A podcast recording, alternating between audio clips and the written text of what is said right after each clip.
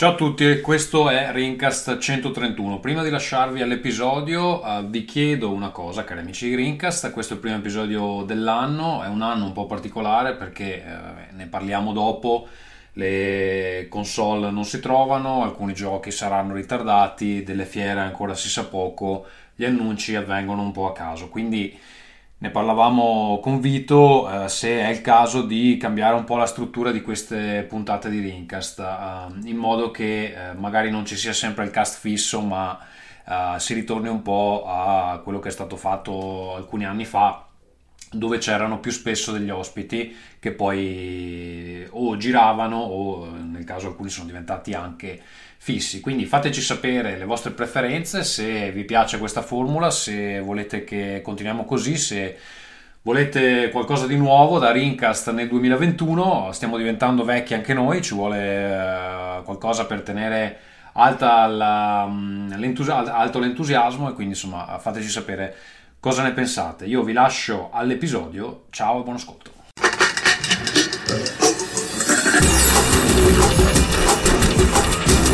Rincast presenta Nerdcore.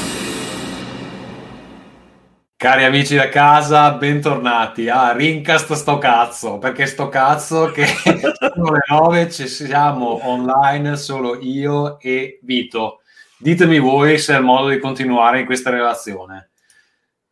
Però chi deve arrivare? Scusami, Ferruccio ha detto di no nelle mail. Ferruccio ha detto che veniva, che veniva. No, no, però... ha mandato una mail alla fine dicendo non vengo mai nella vita. Ah, non viene, ok. Non viene perché de, de, al, al, al, lavoro gli stanno organizzando tutto. Marco ha sonno, quindi non, non vuole venire perché vabbè, si fa degli orari che non, non stanno né in cielo né in terra con Every Eye. Simone sta giocando a padel eh, in palestra e ha detto che se ha tempo viene dopo le 10 eh, Michele, come sempre, sì, sì, sì, sì, sì, sì ci sono, e eh, non c'è. Ma è morto. Amici, bentornati, questo è Rincast 131, probabilmente l'ultimo episodio di Rincast. Vero Vito? Tro- troppo severo, troppo severo. Però votate perché cacciamo tutti e rimeschiamo e, e mettiamo la bella figa con le tette e, e teniamo lei.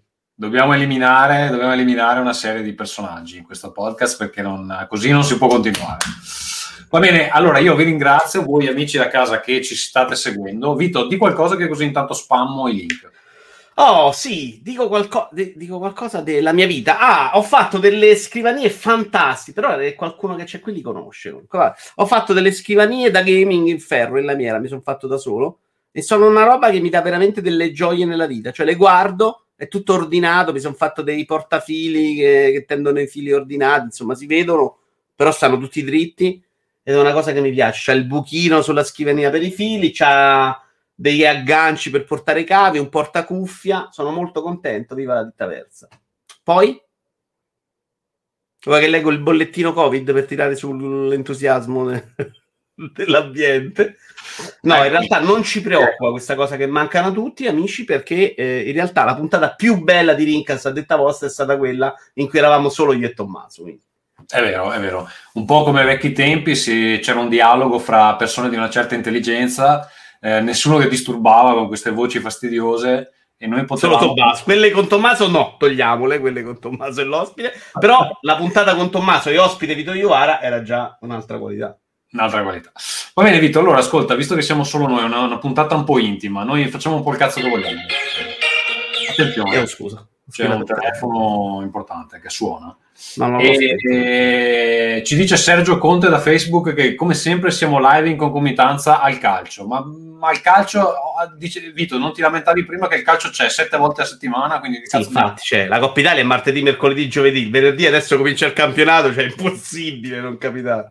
Eh, cosa dobbiamo fare, caro amico Sergio Conte? È impossibile evitare il calcio. Amici. Impossibile evitare il calcio. Tra l'altro, Vito, vuoi parlare del. Fai parte di una nuova bellissima trasmissione di Marco Mottura? Eh, no, eh. Vuoi rispondere? Parlo io. No, no, capiranno che non deve rompere io. No, Perché sono magari... uscito da un gruppo recentemente, secondo me l'hanno presa come che mi sono offeso. No, beh, eh, no, magari è una roba importante di questo. No, no, non lo è, non lo è, lo so. Okay. Allora, voglio parlare di Vasport, bravi, in cui io, Mottura, Walone, Vicario e Andrea e Simone Trimarchi, quando c'è anche là lui, perché fino adesso abbiamo fatto quattro episodi e è venuto in uno. parlando di pronostico che la Roma avrebbe vinto il derby, tra l'altro. Ma eh, vi ha fatto il, um, vi ha parlato di Magic lì? Uh, no, ma non viene a fare la sport perché il lunedì fa Magic, quindi comunque Magic è tradire. Magic è sempre. Tanto su Twitch è cresciuto tantissimo, ormai se lo ciuccia. Tipo il campione mondiale di Magic, cioè, uh. guarda che lui è un... Ma in realtà credo abbia preso delle belle scoppole online. Lui dice che quando non gioca online vince, ma vabbè, io lo seguo un po'. Non è che sia grande vittoria, però deve essere uno che ne capisce. Comunque, vai, vai parliamo di calcio in modo molto simpatico, amichevole, un po' come si faceva su Falli da dietro, però con un team tutto nuovo. E basta, insomma, ci stiamo divertendo, c'è del grande entusiasmo dietro, la gente addirittura viene. Tommaso, incredibile.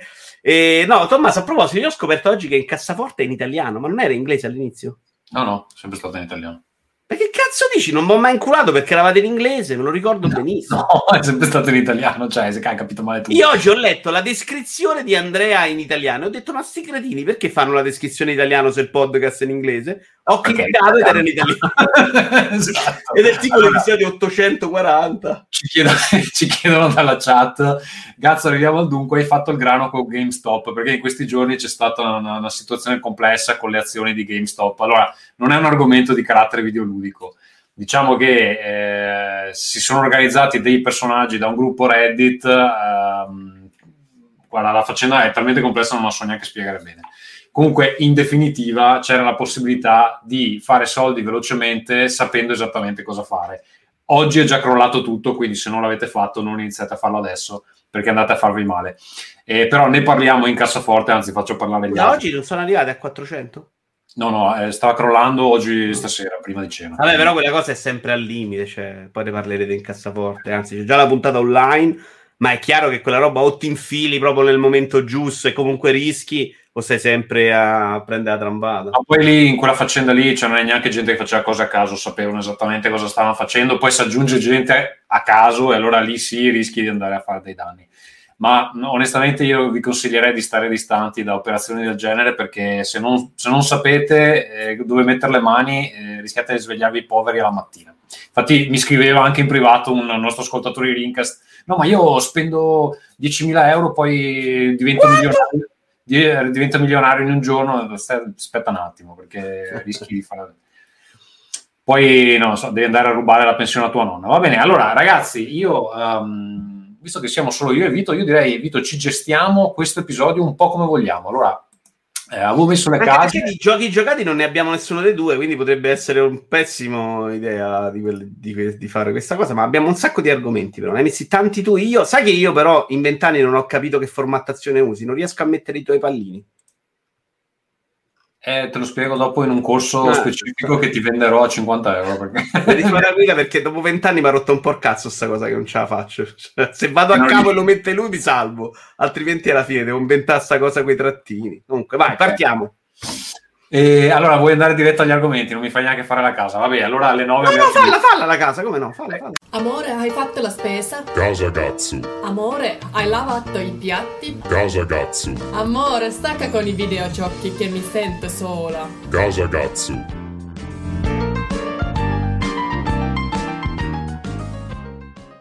Allora amici, volevo solo mh, aggiornarvi un attimo sulla situazione. Allora, situazione Covid, mi hanno già cancellato un volo che avevo per maggio, quindi sicuramente eh, la questione qui è lunga, eh, le cose stanno peggiorando anche qui, ovviamente sono abbastanza moderate rispetto all'Italia, c'erano 400 casi oggi, mi pare 20 in terapia intensiva, quindi penso come il quartiere di Vito praticamente, però eh, comunque è un periodo abbastanza complesso, adesso si discuteva, ci sono, tre, ci sono tre fasi in cui possono andare in questo momento, in quella più, più seria dove effettivamente possono obbligarti a fare come dicono, perché purtroppo per le prime due devono suggerirti le cose, la gente non ascolta e quindi uh, le, le, cose peggiorano. Per obbligarti a fare le cose devono mh, mettere in atto una legge speciale che richiede una serie di operazioni eh, in Parlamento complesse e quindi non lo fanno finché non, non sono costretti. Però siccome la gente no, le indicazioni ovviamente non le sta ascoltando, si arriverà che dovranno farlo.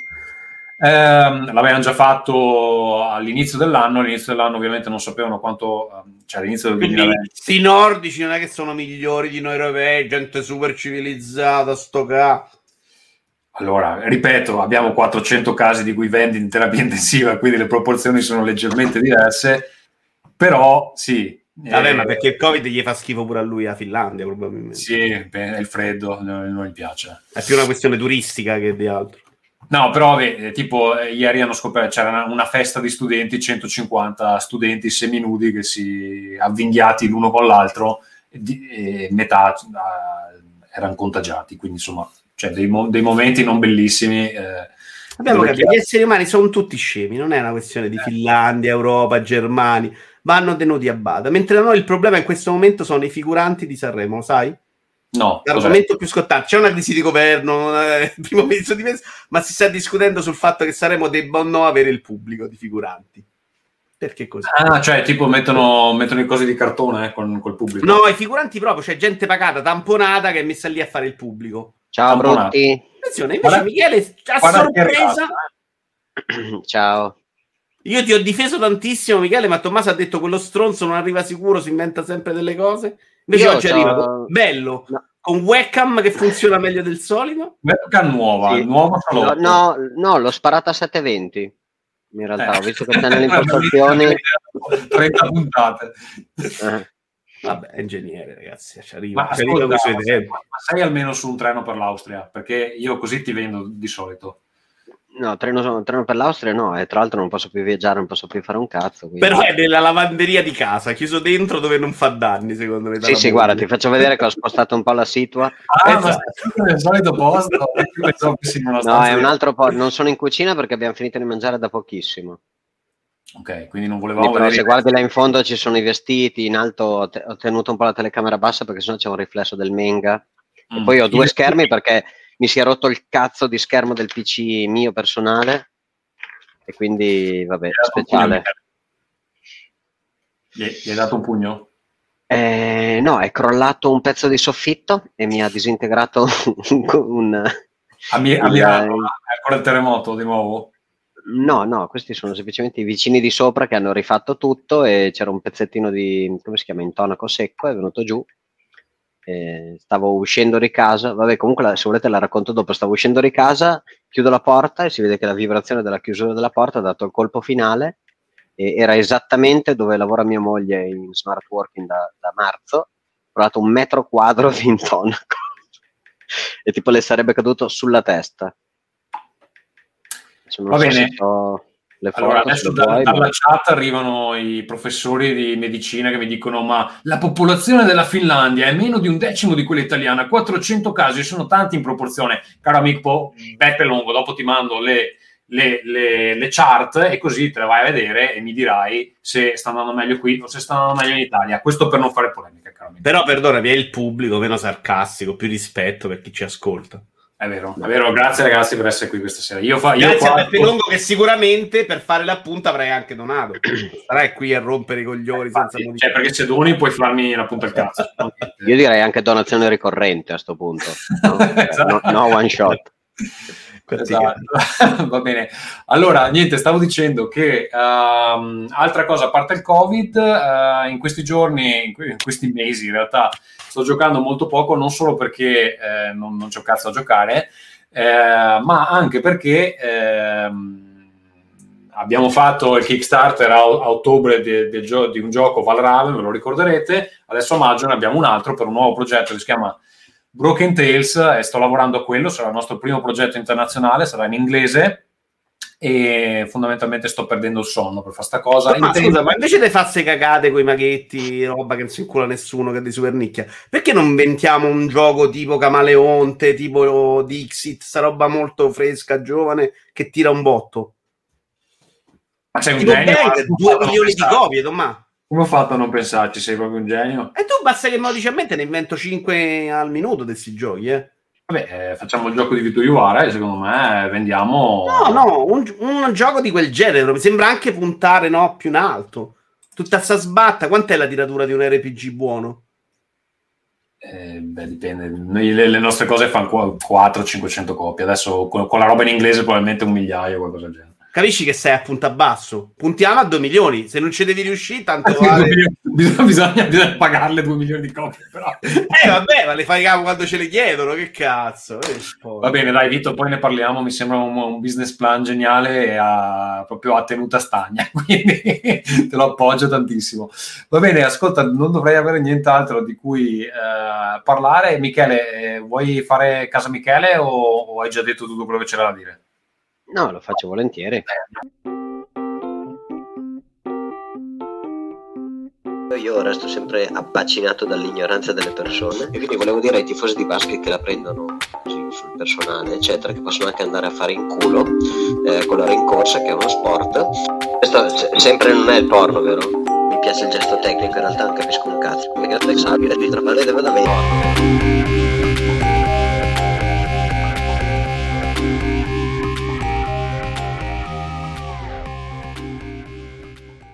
Allora, eh, è un'allegra eh, serata di, di dicembre, sto uscendo di casa per andare a fare un giro perché c'erano ancora diciamo, la possibilità di girare. E praticamente chiudo la porta eh, di casa. E nel chiudere la porta sento le urla belluine di, di, mia moglie che mi richiama all'interno della casa, vado dentro e esattamente dove lei ha passato da marzo a dicembre il, diciamo, la quarantena in smart working, quindi tipo 8, 9, 10 ore al computer, era crollato semplicemente un pezzo di soffitto eh, esattamente lì sotto, quindi ecco il motivo per cui mi vedete guardare a destra, perché lo schermo del mio PC è andato. Funziona tutto il resto, ma lo schermo ormai è un bellissimo Black Mirror, eh, diciamo, di Netflixiana memoria. Poi, e, solo schermo PC? Eh, lo schermo del laptop è rotto, però le uscite video funzionano, quindi ho lo schermo grosso per lavorare da casa dal lavoro ah. e lo uso come uscita video. Non so neanche cosa sia, sarà un 22, almeno 26, cosa del genere. E, ehm, perché appunto non è gran roba da gaming, eccetera.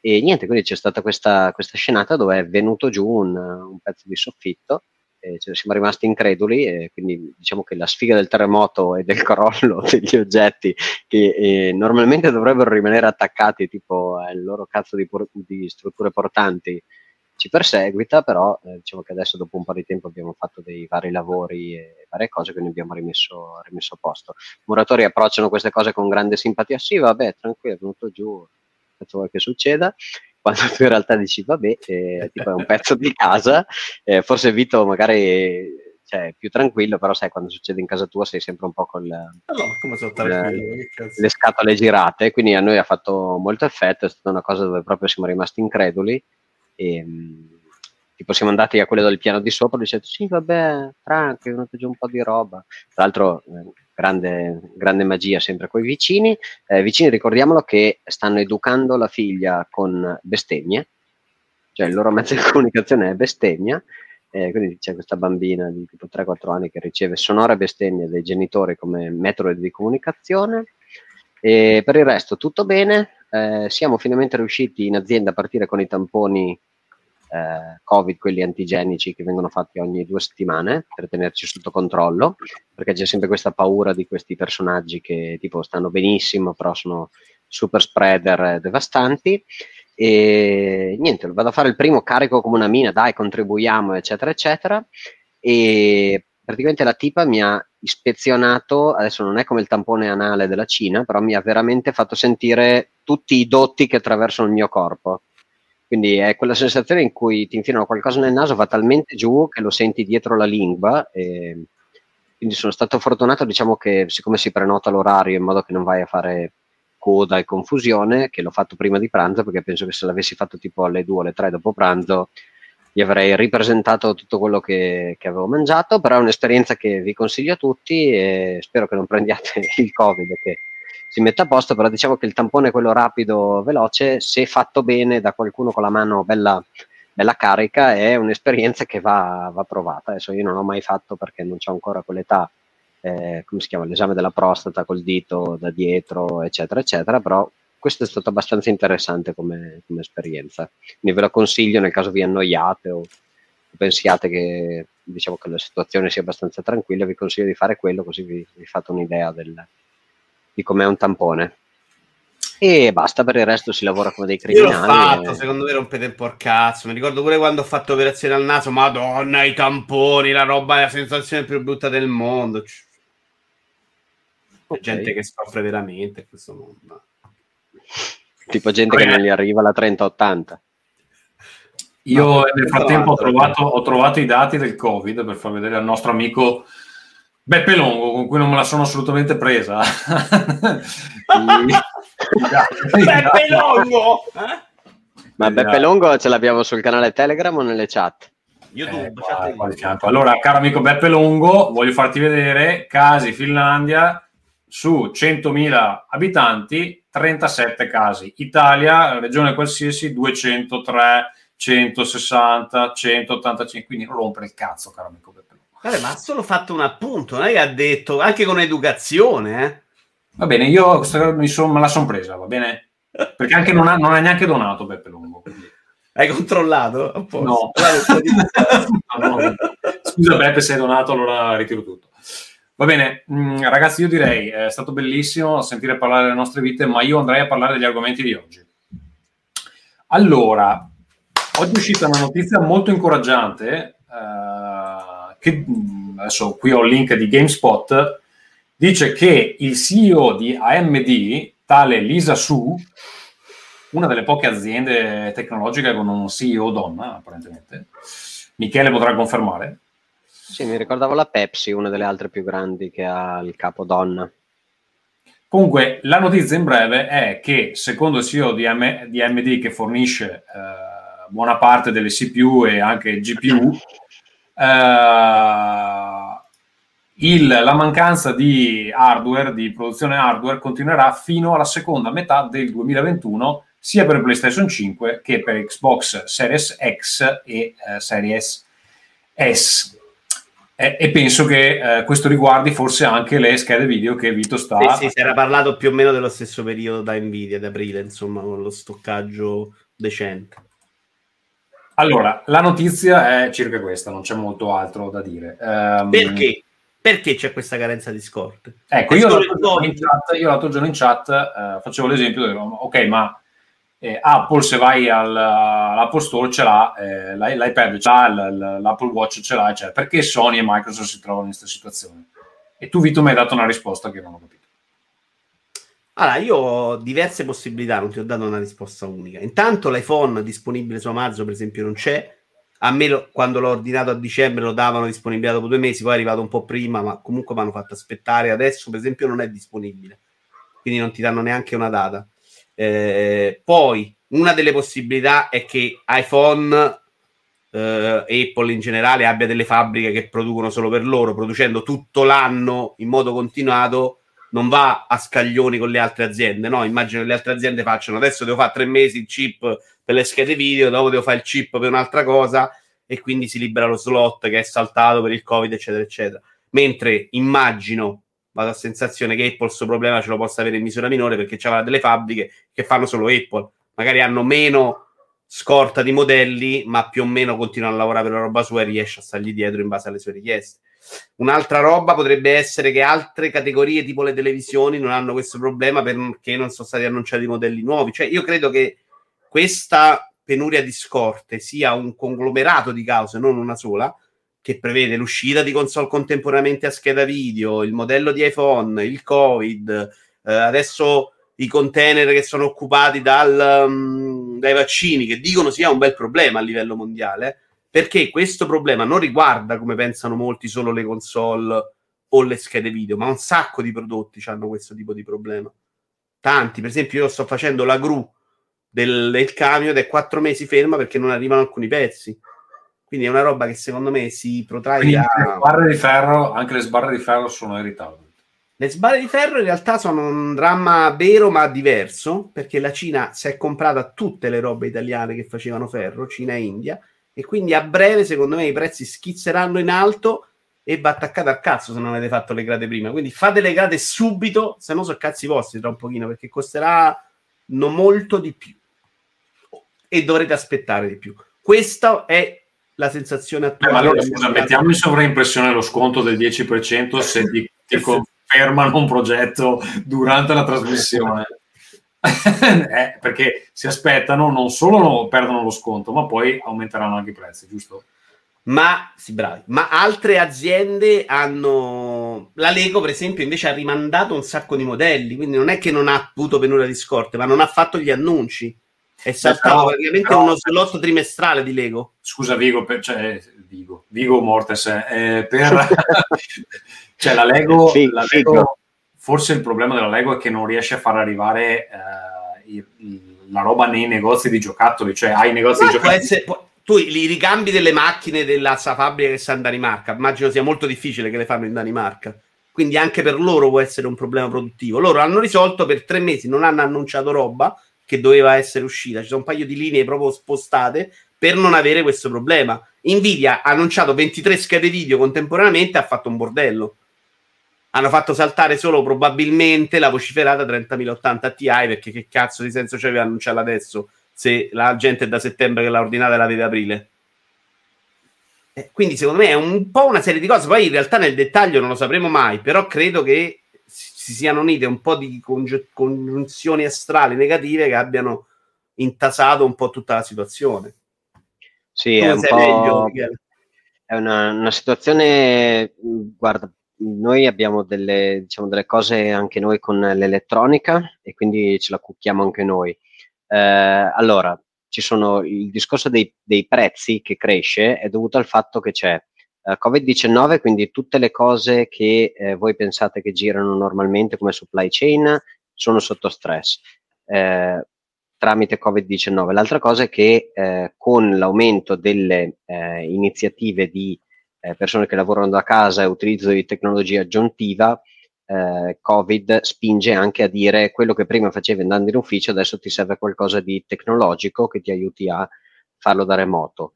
Eh, ci sono dei, eh, per altri motivi, aumento di prezzi di eh, materiali, quelli che si chiamano manufacturing metals, che sono diciamo gli, gli oggetti che tu vai a fondere, a mettere dentro, e poi a un altro livello un po' sopra ci sono eh, diciamo anche qui shortage di eh, semiconduttori, ceramiche e eh, power MOSFET e quelli che si chiamano PMIC che sono gli integrati per eh, l'alimentazione, che sono tutti piccoli pezzettini che tu vai a mettere dentro qualcosa di ehm, elettronico. Questo shortage fa sì che a catena succeda cosa? Succede che eh, semplicemente, e lo puoi vedere dalla notizia dell'AMD, tu riesci a fare eh, 100 cose in un, in- in un giorno e dici ok, va bene, vaffanculo, a meno di eh, problemi di contratto, io prendo e faccio le 100 cose che mi rendono di più, perché non posso più fare le schede di fascia media, le schede di fascia bassa o le console dove siccome ne devo fare milioni, Microsoft mi ha detto ah guarda ne devi fare milioni, se anche 100.000 non me le dai all'inizio fa lo stesso. Quindi questo treno ti porta a dire che chi ha più soldi, quindi chi riesce a posizionarsi in un'altra maniera perché ha degli altri margini e si, si può tollerare eh, la parte di ok, non scrappare il mio contratto, ti pago il 3% in più, il 2% in più l'integrato, dice ok, ti prendo io la capacità. Ehm, ci sono ad esempio promesse quando viene installata una linea nuova per cui tu in, in tipo T- TSMC che è uno dei più grandi ehm, ditte che tu gli dai i soldi, loro ti fanno una linea e ti producono il tuo chip per te, ti dicono se tu me ne continui a chiedere un milione ogni mese, la linea non la devo più cambiare, la devo solo mantenere, ti faccio uno sconto ogni mese 3%, 3%, 3%. Alcune di queste ditte hanno detto no vaffanculo, c'è talmente tanto shortage che tanto devi venirlo a chiedere a me, non c'è alternativa, tu continuerai a pagare il prezzo che iniziale, proprio perché c'è un constraint molto forte dovuto a eh, Covid, eh, discorso di materie prime e discorso di eh, generazione di prodotti intermedi che devono essere poi assemblati per fare eh, la board del, dell'iPhone, eccetera. Il dramma è che noi siamo nel ciclo della, della nuova console, quindi è clamoroso. eh, non era così atteso, mi ha preso anche un po' di sorpresa, però è clamoroso che ormai è passato due mesi da novembre dal lancio e siamo ancora qua a dire vai sul sito di Xbox che ce ne sono 100, arrivi, non c'è più niente, vai sul sito di Microsoft, di, di Amazon che ce ne sono 40, vai sulla coda di ogni euro che ne sono arrivate 200, eccetera, eccetera. E quindi è un continuo ehm, rincorrersi per la fame di eh, prodotti o altro. E per quanto possa fare rumore fare bene per la pubblicità, era, mi trovo molto d'accordo con quello che diceva Tommaso, che stanno veramente buttando via i soldi dalla finestra, perché queste erano console che praticamente avevano già messo in saccoccia, ma non hanno mai venduto, perché Però, non ce le hanno più. non trovo neanche che ci, sia, ci possa essere una grossa perdita sul lungo periodo. È vero, le vendevi tutte adesso, però le, le vendi comunque. Però, però Vito c'è un problema più grosso, cioè che adesso hanno un grosso problema a, fare lo scheduling dei giochi. Cioè, oggi vedevamo Ah, che certo. eh, Re- Returnal adesso l'hanno ritardato di un mese, ma lì secondo me è perché vogliono dare un po' di polishing aggiuntivo. Però il problema è che tu hai, fai uscire un gioco nuovo adesso che puoi vendere a prezzo pieno perché è il day one ed hai pochissima gente che può comprartelo. No, no, Perché è chiaro, ma immagino che questa cosa all'annuncio loro lo sapessero già.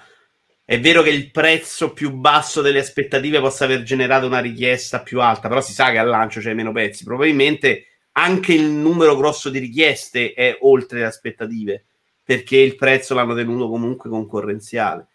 Eh, e il problema è che devi, secondo me, fare per forza la versione PlayStation 4 Series S o serie come cazzo si chiamava, o Xbox One X, e questo ti fa ti va incontro a, a quello che è successo con Cyberpunk.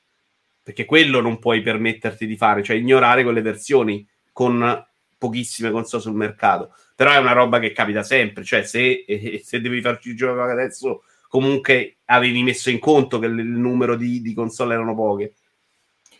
Secondo me l'avevi Sì. messo in conto fino a un certo punto, perché secondo me pensavano Esatto. anche di vendere eh, velocemente. Perché adesso c'è quando li fai uscire i giochi grossi. Prima del prossimo Natale non se ne parla proprio. Resident Evil l'ha annunciato a maggio, che è, non si sa, non mi ricordo, hanno annunciato anche le versioni, sì, per PlayStation 4 e, e One X, no? Mhm. Però È già ehm, uscita a maggio, tutto il resto a Natale, ma non credo che il problema sia solo quello, eh. cioè credo che questi mesi di Covid e poi di smart working abbia rallentato di brutto il mercato. Secondo me le conseguenze le vedremo quest'anno. Non c'è veramente niente al momento in uscita pronto da fare. Poi c'è stato l'affair Cyberpunk che ancora una volta potrebbe comunque spaventare tutti per dire ok, stavolta non possiamo uscire con dei bug, usciamo con più calma, un mese, due, due mesi. Poi c'è la pippa del- de- delle polemiche sul crunch quindi devi stare molto attento adesso a far uscire un gioco. Credo che la situazione si riassesterà sullo sticazzi nostro, però al momento, secondo me, se fai uscire un gioco troppo brutto dalla versione PS4, ti succede il casino che è successo a Allora, Cyberpunk. io, io posso pensare che se tu sei un first party, Sony comunque assorbe i costi, cioè dice va bene, io lancio un gioco first party a maggio dove la gente che ha la console è la stessa che aveva la console a Natale perché poi ne hanno messo sul mercato altre 32 e, e assorbo quei costi là, so che comunque a prezzo pieno ne vendo pochi perché la gente fisicamente non c'è per comprarlo. E poi eh, ci sarà una long tail dove sul lungo periodo sto gioco venderà invece dei 80 euro perché adesso col prezzo più alto anche quando te lo scontano del 20% comunque lo paghi 64 quindi lo paghi come come era nella generazione prima. E dici sul lungo periodo comunque vendo a varie fasce lo vendo a 64 lo vendo a 50 lo vendo a 45 lo vendo a 30 lo vendo a 20 Però scusami, cioè quella roba in realtà se perdi la- la- la- lo strascico dell'hype, qualcosa perdi. Secondo me Allora, la versione uscire d'accordo. anche con la versione PlayStation PlayStation 4 ti mette al riparo da quello. So- so- sono d'accordo. Questo infatti questo è un discorso che, può, che può fare Sony. Ma se tu sei una third party e hai un gioco in uscita su PlayStation 5 e doveva uscire prima dell'estate, a sto punto chi cazzo Mm. te lo fa di lanciare? Che la gente non può comprarlo. Ah, verrà rimandato, certo. eh, se, se te lo puoi permettere, se non hai già investito tutto e diluisci e fai le cose con calma. Cioè, se tu hai una campagna marketing grossa e hai già gli spazi bloccati e hai già tutto pronto, non è di- facile dire vabbè dai spostiamo due mesi che tanto non, non cambia niente. No, però se- secondo me se uno adesso al lancio a giugno 2021 si sta veramente facendo le riunioni dove dice come siamo messi, siamo pronti, perché se non siamo pronti è inutile che ci strozziamo e lanciamo a settembre o a ottobre. Però a giudicare da quanti giochi sono stati effettivamente annunciati grossi per il 2021, probabilmente, cioè sono tutti annunciati come anno 2021, evidentemente non hanno fatto l'annuncio della data proprio perché stanno lì a, valu- a valutare. Quindi magari lo slot non l'hai ancora comprato perché dice aspettiamo. Chiaro, poi se arrivano tutti a Natale c'è un altro problema che ti sentate al mercato e allora Esatto, soldi esatto. nessuno. Cioè, Perché? Perché- negli anni, certo. L'avevamo detto più volte, no? che un quarto delle vendite è nel, nel periodo Black Friday e Natale, quindi quello lì non è un mese, è un quarto dell'anno circa delle vendite. Quindi tu dici, vabbè, rimando, rimando e andiamo tutti lì. Se c'è qualcos'altro che mi oscura, ti devasta. Se i, gra- i grandi titoli se ne possono anche sbattere ormai, no? The Last of Us 2 può permettersi di non uscire a Natale, non ne frega niente. Ma tutti gli altri probabilmente Gli hanno gli altri devono stare attentissimi a questo, sì. Sì, sì. Ma io adesso devo dire la verità, mi sono un po' perso negli, negli ultimi mesi perché onestamente um, sono stato impegnato con altre cose. Cioè la situazione degli annunci adesso. Le fiere anche quest'anno salteranno, perché salteranno come le fiere fisiche. Mm. Si sa già qualcosa di cosa verrà fatto quest'anno come annunci, come periodi, o è tutto eh, dall'oggi al domani c'è un droppano 50 video e, e Io- adesso è tutta una sorpresa? niente. Perché, perché, eh, cioè, io quest'anno mi sento proprio scarico in generale sul settore videogiochi. Cioè, la fiera non c'è, le console non ci sono, i giochi non escono, non so quando fanno gli annunci e quindi è tutto in reazione a quello che, che succede. No? Nintendo ormai fa uscire le bombe così, quindi tu fai le cose in Eh, reazione. attenzione, Nintendo sta facendo uscire qualche remecchino piccolo e altre cosette in realtà. eh, non è che Cioè, eh, non È so, uscito Resident Evil molto a sorpresa secondo me a maggio se lo mantengono. Esce- adesso esce io ho in lista uh, Super Mario 3D World 12 febbraio e Little Nightmare 2 11 febbraio. Punto. Che basta. altra roba in uscita che interessa a me non c'è. Di solito io ho una lista Di di tre giochi. Chiaramente c'è una situazione di panico, paura. Più c'è questo discorso del pass con roba che c'è là dentro e quella te l'annunciano relativamente a breve termine. Sony, secondo me, sta facendo il discorso tuo perché se hanno anche la versione PlayStation 4, secondo me escono senza problemi e poi rivendono la versione PlayStation 5 che gliene fotte perché la gente poi è abbastanza scema che fa il doppio acquisto. Se invece non c'hai la versione PlayStation 4, come immagino God of War 2, col cazzo che esce adesso, Gran Turismo, Gran Turismo non può riuscire una versione PlayStation 4, non ha nessun senso. E lì allora dici forse non esco adesso, esco dopo. Scusa Vito, c'è una richiesta dalla chat, ci dicono salve a tutti, mi sembra che la puntata si senta un po' troppo bene. Qualcuno può mettersi a montare Lego, lavare piatti o dare l'aspirapolvere? Grazie. Quindi non so, c'era una bella domanda prima di Iaci, però, che non hai letto. Sì, eh, allora potrebbe cambiare il business model delle aziende, eh, il, cioè il Covid potrebbe cambiare il business model delle aziende, non più un nuovo modello eh, di X, X ogni anno, ma ogni 18 mesi. Allora, penso che sia più una necessità che, nel senso che probabilmente rallenta- sta rallentando i lavori un po' di tutti, anche se se sta cosa del lavoro remoto continua, a un certo punto penso si rimetterà in pari con il lavoro normale. Eh, a una certa bisogna che ti adatti perché sennò è, è evidente che non, che non può funzionare. e sulle uscite, nuovo, adesso dipende, dipende da de- cosa stiamo parlando. Stiamo parlando del nuovo iPhone o, del nuovo- o della nuova console. Secondo me Eh, parla più del discorso dei- degli iPhone o dei cellulari.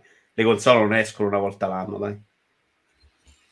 Non so, mm, il discorso dei cellulari secondo me anche il discorso degli smartphone è, è abbastanza diverso, cioè ormai uno smartphone, potente ce l'hanno quasi tutti, quindi sta cosa che ogni sei mesi c'è il modello leggermente più potente, secondo me non è più un incentivo a cambiare e quindi probabilmente potrebbero anche rallentare. Se adesso Apple decidesse che magari invece di fare i modelli intermedi li salta e va direttamente al modello dopo, secondo me farebbe bene.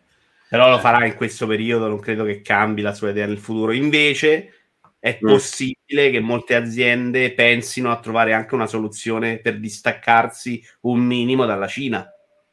Perché adesso è il Covid, ma in Cina può scoppiare anche una guerra civile e noi non mangiamo più. Cioè, eh, potrebbe essere un problema questo. Immagino Sì. che l'Occidente sta cosa gliel'abbia sbattuta un po' in faccia. Beh, eh, però c'è da dire che la Cina di tutti i paesi è quella che si è ri- rimessa in piedi più Eh, velocemente. pensa però, capisci che però con tre mesi loro di blocco tu- noi ci abbiamo tutto imbalsamato, la gente non può far soldi, quello non gli arriva al pezzo, che è un problema che va preso un attimino seriamente sotto Eh, controllo, per cioè devi quantomeno variare, andiamo a fare fare anche agli indiani, ecco. per, per prenderlo seriamente bisogna cambiare i prezzi della roba e lì non so se poi la gente è disposta. Eh, lo Vabbè, so. Sono dei grossi problemi economici che non possiamo risolvere noi in questo Ma momento. Oppure- oppure-. Oppure possiamo, oppure possiamo davvero risolverli noi, ma con risposte a caso. Ma solo, Tipo- solo se ci, fate, ci mandate delle donazioni. Se ci mandate donazioni le risolviamo. No, tipo Rudy, sì, sì, il modello cambierà. Sì, sono Sì. d'accordo. Al 100%. Allora, Così. è risolto. Non abbiamo più, più fare niente. Va bene, benissimo. Allora andrei al secondo argomento di oggi, e cioè il costo dei giochi. No, non so, è un po' incluso in quello che dicevamo prima. Cioè, se ne parlava, se ne parlava con Marco, in realtà questa sera non è venuto perché era stanco, ehm, e cioè Perché per il Covid, era stanco per il Covid. stanco per il Covid, esatto. E questo, cioè, allora, le due, le due grosse stanno andando in direzioni completamente opposte. Sony che fai gli 80 euro al day one e Microsoft che ti regala la roba. Dopo ne parleremo mm, leggermente. eh, mi dispiace di nuovo che non ci sia Marco perché l'ha anche recensito per Every Eye. Parleremo di Medium, sono riuscito a giocarci un 40 minuti prima di venire qua. Eh, che gratis incluso nel Game Pass. Non ho pagato una lira, io il Game Pass l'ho comprato quando è uscita la Series X, io fi- per tre anni non compro giochi praticamente. Comprerò delle cose in sconto sullo store e basta. Ok?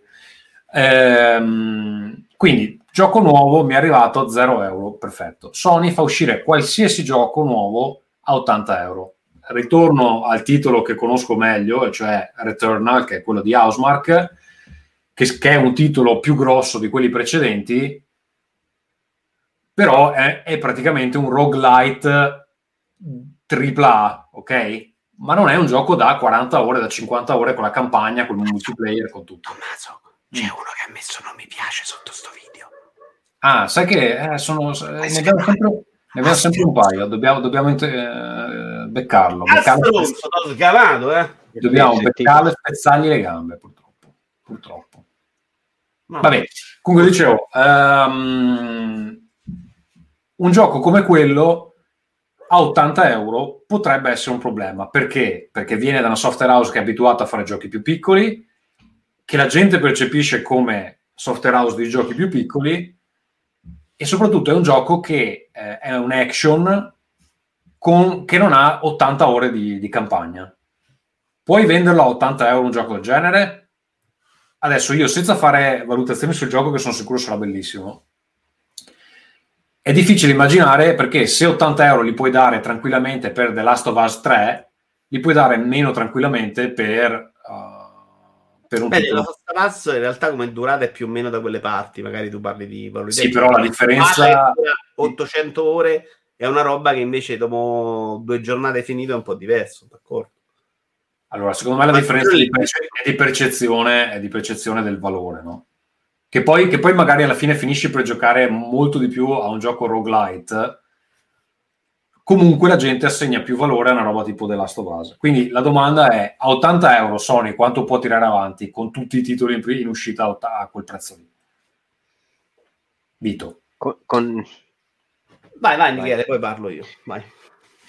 con eh, 4-5 bombe continue di quel, del livello di The Last of Us, cioè con il, il- lo spaccamascella, non con, non con meno, che però ad oggi Ma non è anche sostenibile. con meno, Michele, cioè anche con Cioè, Days devi avere ogni anno un Gran Turismo, un God of War, un Last of Us. Eh, cos'altro c'è di, di clamoroso? Anche magari Eh no, un. loro mi- prendi livello qualitativo minore Days Gone o Ghost of Tsushima. Loro riescono ancora a vendere, cioè gli basta quello, non serve per forza. Scusate, Ferruccio 5 Mani che commenta sull'episodio invece di venire, brutta merda. Tommaso è Ho, so- povero. ho sonno, devo riposarmi. Tommaso è povero, hai ragione da povero. Vieni a parlare se hai coraggio, brutta merda. Va bene. Quindi, cosa stavamo dicendo, ragazzi? Michele, Secondo me devi avere un buon numero. Vito diceva no, ne devi avere anche un pochino di meno, cioè meno di 4 per dire un numero. No, no, meno di qualità, dico io. Cioè, non è necessario arrivare al livello di Naughty Dog. Sony è Mm. bravissima in questo momento a tenere alto l'interesse anche su titoli meno qualitativamente importanti di Naughty Dog e ha generato dell'hype incredibile su Days Gone e Ghost Tsushima, che sono...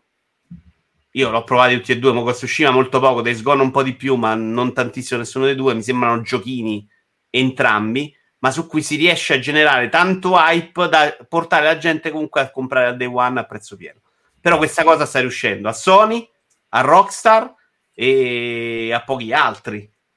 E Mm. è riuscito, per esempio, in Cyberpunk, cioè quella roba che la gente aspetta e compra a prezzo pieno. Una volta che la Formula Pass prende piede, c'è questa idea che io i giochi non li devo comprare, sarà molto più difficile nel tempo. Più passa il tempo e più viene percepito in modo diverso l'acquisto di un videogioco. Infatti, Mottura si permette di dire una cosa su The Medium. Nella sua recensione lo sfondano perché sta matto, eccetera. È tra l'altro l'ho, è letta oggi questa recensione, ma non dice niente di... Dice una cosa normalissima, dice se, se The Medium magari è una roba che non ti avrei consigliato in modo incredibile prima, adesso ce l'hai lì gratis, provalo che cazzo te ne frega. Che è quello che pensiamo tutti noi quando c'è un gioco nel pass, roba che prima non avremmo toccato, ci mettiamo lì e la proviamo. Poi se non ti piace lo scarti dopo un secondo, cioè è una roba che comunque sei Ehm, vogliata a giocare se non la paghi 70 bombe.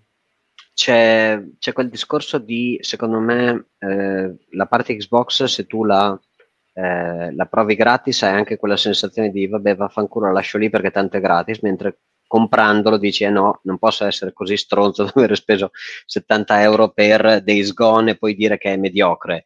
Devo dire che a un certo punto eh, mi piace. Eh, Sony sta facendo un buon lavoro, è un po' però una maratona, non è uno sprint, quindi l'anno prossimo, quest'anno 2021, altro elenco di, di giochi, almeno uno o due bombe e poi il resto medi, promossi bene per carità, però sì, eh, ad esempio a me sta fregando Sony perché mi f- sta facendo ingolosire per Ghost of Tsushima, ma se leggi le recensioni sono con bello ma eh, eccetera eccetera, dal filtro del regista fa schifo al cazzo, eccetera, eccetera. al contrario. Però il punto è un altro, Simone. Michele, scusami, forse sei andato un po' fuori strada. La domanda è Vai, vai. quanto può andare avanti Sony a vendere i giochi a 80 euro? Eh, Se, se trova degli stronzi come me, che non ne gioca tanti e quindi è disposto anche a dire a 80 no, ma aspetto che scenda a 60 e poi lo prendo, per me può fare tutta la generazione così. Secondo me, secondo me Sony punta molto sul fatto che tante persone che compreranno la PlayStation 5 avranno solo la PlayStation 5. Quindi se, se loro non ti offrono il Game Pass, dicono, beh, tanto c'hai la PlayStation 5, quindi se vuoi giocare devi comprarmi i giochi. Fine. Oppure ti devi vendere sensato. la PlayStation e comprare l'Xbox Series X, che è un passo ancora più grande di, che ne so, ammettere che hai comprato un gioco del merda, perché è ammettere che hai comprato una, una piattaforma e hai, tra virgolette, Sì, sbagliato. infatti ce lo dicono, abbiamo la console più desiderata di tutte. Se vuoi giocare mi devi dare i soldi e quindi me li dai. Secondo me è una carta che Sony si giocherà, se mai ne avrà bisogno, se il pass prende piede. Cioè, se tra i giocatori l'idea del pass viene venduta in modo da far recuperare qualcosa a Xbox, a quel punto Sony può dire, sai che faccio un pass anch'io, magari non ci metto subito God of War uscita al lancio, ma lo metto un anno dopo. Faccio, ci metto i giochi che metto adesso nel PlayStation Now, che è interessante ugualmente per un Certo. po' di gente. Sony, Sony ha ancora tutte le, le strade aperte. Eh, Microsoft adesso se dicesse no vaffanculo il pass eh, Sì, eh. chiudo quelli che devo chiudere rimborso e ve li faccio pagare tutti 69 o 79 quello sarebbe una transizione che non so come perché cazzo la cosa, può vendere sai cosa? Che questa roba del pass, io lo dico spesso, è anche una roba che ti svaluta l'importanza dell'IP in modo incredibile. Cioè, la- il fatto di non avere un prezzo pieno, di non dover generare il commercio perché è nel pass, e quindi tu fai anche meno pubblicità e là dentro non stai lì a fare questa promozione per, visto che poi non ci prendi soldi, viene da anche una percezione molto diversa dell'IP. Cioè, un io Gears non ho, non ho più sì sono d'accordo ma non ho male più del Xbox loro fanno, fanno promozione interna cioè nel senso tu accendi la Esatto. console e comunque Microsoft ti obbliga a vedere 10 secondi di cosa avresti se avessi il Game Pass o no Mm, non so perché ce l'ho, però ti fanno vedere quali sono i prossimi giochi che arrivano sul pass, quindi forse sì lo vedi. Ti fa vedere cosa arriva sul pass a breve. Quindi perché te- cioè, se, per me il loro vero KPI di, di- di- di successo dovrebbe essere quanta gente compra la console versus quanta gente dopo che l'ha comprata ha anche il pass costantemente. Che quello detto è la loro strategia adesso. Ieri 18 milioni di utenti del pass, poi a che Eh, cioè- prezzi? eh? Sono già tanti, però è gente che dentro. Qualcuno dicono che invece i giochi che ha comprato, poi quando escono se li va addirittura a comprare. Quelli che hanno Sea of Thieves gratis, comunque sono gente che te lo gioca e magari ti compra la skin. comunque adesso sto giocando un gioco comprato, non i giochi del pass. Ho, Eh, eh, io sarei curioso di vedere la touch rate di Xbox contro quella di PS5, perché se la touch rate è diverso, quando uno decide di fare un gioco, se Sony ti dice io ti do anche due lire, vieni da me che comunque la touch rate è diverso, se, ande- se an- se tu andassi da Microsoft avresti comunque che uno su 100 possessori te lo compra perché stanno tutti attaccati come i pidocchi, qualcuno probabilmente ti comincia a dire va bene. Spieghiamo cos'è la touch rate, è il numero di giochi che uno si compra per ogni sistema, no? Esatto, che è molto basso in quelli che dicono ogni anno mi compro solo eh, PES e FIFA e, e Call of Duty, è molto alto in giocatori tipo noi, dove dici guarda non tanti, ma compro continuamente giochi che non sono in promozione, eccetera, eccetera. E mh, questa cosa qua probabilmente Sony dovrebbe riuscire a vendere. Ripeto, però Microsoft ha buttato tutte le uova in quel paniere. No, una Sì. cosa che potrebbe fare Sony effettivamente è eh, smetterla di farti pagare un abbonamento per il PlayStation Now e dartelo incluso, cioè ti dà il Plus e il Now tutto uno. Così non hai giochi nuovi, però hai giochi di... Però ce li hai un anno dopo, che già sì. è tanta roba per la roba, per l'importanza che hanno in questo momento storico le sono Così, le- così i, giochi nuovi, i giochi nuovi continua a venderteli, se li vuoi... eh, Esatto, perché un anno, chi lo vuole se lo gioca un anno prima, esatto. eh, infatti, potrebbe fare quella roba lì che sarebbe molto furba. Sì, ma loro possono andare a scalare. Domani la gente vuole solo Xbox per il pass, ok, faccio il pass anch'io e ci butto dentro tutti i giochi. Se, se funziona il piano Netflix, che è una Sì. roba che è ancora da verificare in ambito videoludico, no? Non sappiamo neanche quanto sia effettivamente sostenibile. Perché Sony dice no, per me sta roba non è sostenibile. I videogiochi costano col cazzo e ve li do a 0 euro. Tanto No, allora, proprio collegato c'era, c'era questo fatto che Microsoft ha rilasciato questa notizia oggi che le, eh, i ricavi del, del settore videogiochi sono su del 51%. Eh, per la prima volta hanno superato i 5 miliardi e eh, l'hardware Xbox è salito, di, le vendite dell'hardware Xbox ricavi o utile? ricavi. Eh, perché tu hai fatto degli investimenti importanti per poter fare sta roba del pass. Quindi i ricavi secondo me dovrebbero es- aumentare molto di più. Però aspetta, lui dice, dicono anche che le vendite del software dell'hardware Xbox è su dell'86%. Adesso io non so quanto fossero prima, probabilmente non erano altissime. Ma vabbè, Però- io- ci sta, eh, perché io sento un sacco di giocatori che non gliene fregava un cazzo di Xbox che sono, cominciano a essere conquistati da questa idea del pass. Perché effettivamente la qualità in questo momento è molto più di quanto è lecito aspettarsi. Cioè, dentro ci stanno buttando di tutto, di più livelli. Hanno creato anche questo sistema, sta roba esce solo cloud, sta roba esce PC che ti vuole dentro le Ultimate. Hanno fatto la puttanata del gold perché hanno provato ad accelerare il passaggio e non è andata benissimo visto che è durato un giorno il discorso dell'aumento del gold. Però c'è sicuramente un'utenza che si è spostata quantomeno nell'accompagnare PlayStation da un pass. Perché dice: C'ho Comunque- PlayStation dove compro i giochi, di là faccio un abbonamento e basta, e mi prendo tutta l'altra roba. Non è andato male il lancio delle- della serie, serie X e serie S perché Nadella ha conf- confermato, confermato che eh, serie X e S eh, sono il lancio di maggior successo della loro storia per quanto riguarda, eh, anzi non dice nemmeno dei videogiochi, most devices, quindi dei device addirittura. Quindi deve essere andata bene. Evidentemente quelli che avevano li hanno venduti tutti. Vabbè, i devices di Microsoft eh, sono in generale Surface. Eh, eh, vabbè, se- beh, insomma, i Surface Ah, c'hanno... Vabbè, però, insomma... Sì, avevano No, no, una serie di, di- di linee che non sono mai, mai state un grande successo. Forse adesso eh, faccio un risciacquo del vino che eh, avevo prima ancora nel Ah, nel bicchiere, qua. poi ho Amaro dell'Etna e Genzi Amara. Signori miei, se volete sponsorizzare, sponsorizzate. E, sì. no, Non sicuramente. sto attento, avevo anche il disinfettante per le mani. Tra l'altro, per esempio, news di multiplayer, un insider eh, Microsoft ha in mente un'acquisizione simile a Bethesda, perché ricordiamo, hanno fatto anche il super acquisto all-in che darà importanza al pass quando uscirà uno Skyrim esclusiva, se uscirà uno Eh. Skyrim, nuovo Skyrim, nuovo Elder Scrolls in esclusiva. Cioè, in questo momento sono usciti giochi... me- me- metti, metti come avevamo detto che non lo fa neanche, che esce solo eh, Eh, in uno gratis. temporale nel pass per Xbox gratis e poi dopo esce dopo a 79 per Sony sei mesi dopo e qualcuno gli ruga il cazzo, garantito. Eh, qualcuno magari si compra un Xbox e dice mi faccio il pass ogni tanto. Poi il pass sappiamo quando ci stai dentro te lo fai più di ogni tanto perché ti piace e un attimo che sei passato a Xbox e a sta mentalità di cui non compro niente, è tutto gratis. Gratis, Esatto. sempre molto tra virgolette. Sì, perché alla fine sono, eh, quando andrà a regime, o comunque mh, diciamo operativamente, come ha già cominciato a fare Netflix, dicendo ti aggiungo di qua un euro, di qua un euro di là, parliamo di L'Ultimate 10, 10-6 euro al mese. Di più l'Ultimate. L'Ultimate 13? L'Ultimate sembra 12-13. Io adesso non so Eh, perché sono 100 150, 144 euro, 150 euro l'anno. Eh sì, ma se ti dà 100 giochi al mese, capisci che è un po' che minchia. Mm. Vediamo, dal suo punto di vista, secondo me loro si sono mossi Cioè, se uno gioca tanto, se uno gioca tanto il pass è proprio regalato. Per uno come me che un gioco singolo gli dura sei mesi, ha meno senso, a meno che non lo prendi al prezzo che l'ho preso io. Infatti, fra tre anni valuterò se, se rifarlo o no, insomma.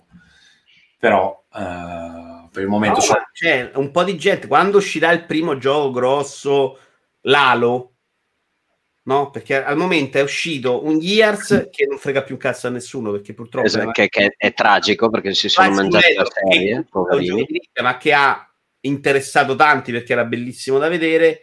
Poi che è uscito di Crackdown, cioè la roba proprio che sposta gli umori, non mi pare sia uscita ancora adesso. cioè, Vediamo il Ma- Fable- Microsoft- non ce le ha, quelle IP là, deve crearne No, di le ha- le ha fatte, cioè ha creato lo studio, quello suo per fare il Perfect Dark, c'ha lo studio che si è messo quelli di Forza Horizon a fare Fable, e sto cazzo, cioè quella è roba che muove se lo fai bellissimo graficamente, non è per nome che è importante, è importante se fai video fai dalla Flight Simulator, che la gente sbava e dice minchia, bello Flight Simulator, poi lo gioca e si rompe i coglioni, perché è una roba veramente di nicchia, però è una roba che ti porta in quel senso, cioè devi cominciare a fare questi giochi però, certo se presenti Halo col buffering sul video Sì, quella di Halo non è stata una gran mossa. Mm, Però io questo so- non so cioè, come lo salvi quella là, devo rifarlo perché cioè, se li ho presenti leggermente più bello. Io eh, farei una, cer- una cerimonia dove lo bruci in un pentacolo di sangue di gallo nero e dici ragazzi non è mai successo, scusateci, e riparti. Questa è la testa poteva anche abbastanza lavorare, non era, non era impossibile lavorarci. Però loro stanno facendo più o meno quello che ha detto Michele cioè hanno preso adesso uno di Bungie l'hanno messo a capo della parte stilistica artistica quindi ci stanno rimaneggiando parecchio non sarà una roba da pochino. Secondo me quello No. che si è visto era comunque abbastanza bello da poterlo lavorare. Poi esce The Last of Us 2 scordatelo cioè non esce quella roba là L'altra, la- la- l'altra cosa che, mm, che il Covid può influenzare è appunto il discorso di ehm, quanto lancio fai, quanto in giro vai, quindi quanto sei un pochino meno influenzabile dall'hype perché eh, lo vedi un po' online, ma non lo vedi fuori, non lo vedi in giro, non ne parli con i tuoi amici, quindi diverso tipo di dinamiche per chi ne sente parlare, l'ultimo gioco, eccetera. E quindi magari un gioco dove giochi online collaborativo, un dungeon crawler da, come dicevano in chat, da 100.000 ore che mi porto pazienza e ci gioco, può essere eh, meglio di quando invece avevi altre alternative fuori e dicevi no, le due, tre ore, quattro ore che gioco alla settimana che sto in casa, le voglio fare con il gioco dell'anno, esagerato, mentre adesso sei in casa tutte le ore e quindi dici sì, vabbè, vaffanculo, anche raccogli la cacca del cane versione 2.0 è bellissimo, perché comunque effettivamente hai molto più tempo, cioè io ho un'ora circa in più ogni giorno perché non vado a lavorare e quindi ho un pochino di tempo in più per fare giochi anche magari un po' più ripetitivi o magari che qualcuno dice prima non avrei fatto, avevo meno tempo, eccetera. Secondo me qualcosa eh, anche di questo è cambiato. Eh, ripeto, Sony può ancora farlo, eh, con PS Now eh, chiede una, una valanga di, di, diciamo di, di- di soldi in più per avere qualcosa che Microsoft mette nell'Ultimate. Microsoft ha messo veramente, è andata tutta all in. L'ultimo pezzo che manca ancora, perché ancora Microsoft ti aspetta al varco, è quello di 20 euro al mese, ti do anche l'hardware. Ti do tutto, cioè l'offerta, che ne so, della Windows, della Team, di ti do la SIM, ti do il cellulare, tu devi solo usarlo. E questo manca ancora e sarebbe l'ultima bordata per dire ancora di più, raga, questo è quello che paghi, quando smetti di pagare smetti anche di avere il coso, smetti anche di avere il, diciamo, l'hardware e tutto il resto. Sony è più legata a una cosa eh, diversa ed è legata a una cosa che fa Nintendo, questo è l'hardware, c'è un po' di di abbonamento e, e le vere IP, ragazzo, ti costano, non te le scontiamo e fine. Va bene, io mm, passerei al prossimo argomento, Vito. Uh, Andrea, quello che hai aggiunto tu del Google, Google Stadia, lo State Share, vuoi parlarcene? Hanno finalmente aggiunto una di quelle, in realtà non posso parlarne perché io personalmente non l'ho provato, però so che l'hanno aggiunto, che è una di quelle robe in cui condividi la clip e i giocatori possono giocare quel pezzettino di gioco. Era una delle feature interessanti che erano state annunciate alla presentazione di Stadia. C'è in questa notizia che ho letto per il video di ora commenta, si parla anche di sfide proposte ai giocatori. Non so se puoi modificare qualcosa all'interno per addirittura dare, creare proprio una sfida particolare. Eh, non, non, si capisce dalla news e onestamente non sono andato poi a guardarmi i video per vedere esattamente come funziona. Però mi chiedevo se secondo voi basta una roba del genere per far tornare in aggia Stadia o servono i giochi o Stadia è già morta per voi? Perché secondo me è questa la roba che deve tirare fuori Stadia, cioè probabilmente arrivare senza l'ha fatta stare proprio a basso interesse. Allora, io vedo che questa cosa è disponibile dal 20 gennaio, però è solo per Hitman 3 e non, ho ancora vista, non l'ho ancora vista in pratica. Quello che posso dire è che nel, io ho una community Discord per quanto riguarda i miei altri lavori su The World Anvil. Non ci sono videogiocatori di quelli duri e puri, un po' come noi, però c'è gente che appassionata di altri tipi di giochi e fa anche videogiochi. E lì ho sentito molte più persone parlare di Stadia che di altre cose. Dicono, ah, ma la PS5 costa troppo, la PS5 non la trovo, eh, mi interessava l'Xbox con la serie S, con la serie S o X o come cazzo lo vogliamo chiamare, però non, non si trovano. Ehm, l'altro gli dice, ma hai provato Stadia, ma funziona bene e alla fine gira e mena eh, ho 5, 6, 7 persone che, che stanno provando Stadia in un forum di gente che cioè, non è esperta di videogiochi. Quindi secondo me questa idea che effettivamente se hai una connessione discreta puoi giocare senza l'hardware inizia un po' ad arrivare. C'è voluto del tempo, ma se sta arrivando lì secondo me non manca tantissimo perché arrivi fuori questa funzione che, che, hanno aggiunto sembra interessantissima dalla news, dovrei vedere come è applicata in pratica perché se io non ho Stadia come funziona in effetti? Eh no, secondo me devi assolutamente avere Stadia, devi anche avere il gioco, se no che senso c'ha? Eh, secondo me invece è una troiata perché se devi far invogliare la gente a giocare devi dargli la possibilità di condividere esattamente come vuoi guardare Twitch ma non hai l'app chi se ne inculo basta che fai visualizzazioni eh, però lì ti sta facendo giocare proprio il gioco. Oh. No, sì, però, però... giochi un pezzettino, non giochi tutto. Esatto, esatto. Sì, le sfide consistono. magari una sfida contro un boss. Io non so che durata possa avere questa cosa. Però secondo me il senso è Tommaso sta giocando una roba su Stadia, su Google, su YouTube online. Tommaso è un influencer, ha 700.000 di pubblico. Tutti quelli che lo guardano, lui gli dice: Ti presento la clip, vogliono avere il gioco per provare la clip del loro idolo cioè, in quel senso aumenta le vendite, no? Nel senso ti faccio se provare sei, a giocare. Ah, se sei bravo, sì, però io mi immagino che tu dici c'è un livello, adesso lì parlava nella news di Hitman 3, ma anche che ne so, metti che lo fa un platform tipo Super Mario, eccetera, tu dici batti il mio tempo di un minuto e venti su questo, non puoi chiedere alla gente di cioè, battere il tempo di un minuto no, e venti e avere il gioco e installare. Secondo, secondo me quello che, che adesso dovrei vedere come è implementato, però secondo me quello che ha senso è che ti lancia la sfida, tu clicchi sulla sfida, se non hai l'account Stadia te ne fa fare uno e hai la possibilità di giocare gratuitamente quella roba lì, è tipo un mini demo. Esatto, e questo è per vedere Io questo dovrebbe avere... Però secondo me invece faccio tra tutti quelli che hanno Mario, eh, io faccio la sfida, non, non una roba così come dite voi. Non, non, lo escludo, però secondo me è più una roba tra quelli che ce l'hanno. Eh, però mh, basterebbe guardare i contratti che fa Stadia e se c'è scritto di poter proporre alle, diciamo, le persone influencer o, o, anche altri che dicono di fare piccole sfide basate su massimo un minuto, due minuti, tre minuti di gioco anche a una persona che non ha il gioco, eh, come era il, come si chiamava, local share, local play di Nintendo che ti diceva alcune cose le potevi giocare in locale con un'altra persona che non aveva la cartuccia, eh, è comunque un'iniziativa di promozione, mentre col resto secondo me è abbastanza cattiva. Poi per carità può anche funzionare perché metti che tu hai un pubblico eh, sfegatato che dice sì cazzo eh, questo mi dà una eh, due o tre giorni di tempo mi, oggi è giovedì mi dice sabato ci sarà la sfida alle 14 e tutti corrono o a fare no, stadia no, o a comprare il gioco. nell'universo Stadia, non una roba che serve a portarti dentro l'universo Stadia, ma è una roba possibile per quelli che hanno Stadia. Quindi io così l'avevo intravista e non credo che sia molto diverso, sinceramente. Secondo me sì, ha due cose. Uno è il facciamo i fighi, noi tre abbiamo il gioco e ci sfidiamo.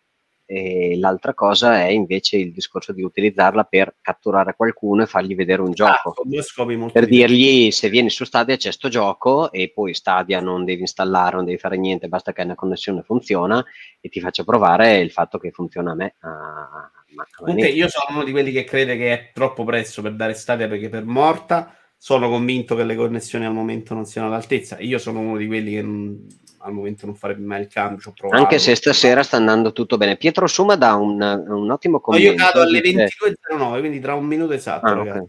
E anche perché ti piazzano 4-5 spot video prima della demo fanno monetizzare i Ma producer. tu hai, capito, là- tu hai capito, Vito, perché cadi? Che c'è tipo una che sta pulendo con l'aspirapolvere che gli stacca la spina ogni sera. No, ma credo che sia proprio un acquisto sul cazzo. Perché se io dico, guarda, anticipo la live alle 21 per evitare le 22.10 la disconnessione, cambiano l'orario e poi continua con l'orario cambiato. Quindi c'è proprio uno che mi ascolta, gli rompe i coglioni e mi stacca l'orario. Comunque adesso per un periodo è 22.09, che devo fare? Vabbè, lo scoprirai prima o dopo cos'è, cos'è il problema. Eh, Eh, così, eh, intanto basta, sto, sto finendo questa, questa bontà di liquore e penso che Ah, torni online da ballo. fatto quanto, scusa? No, un minuto di solito. Però se stai facendo live è una rottura di palle se le sto facendo io perché mi smozzica i video.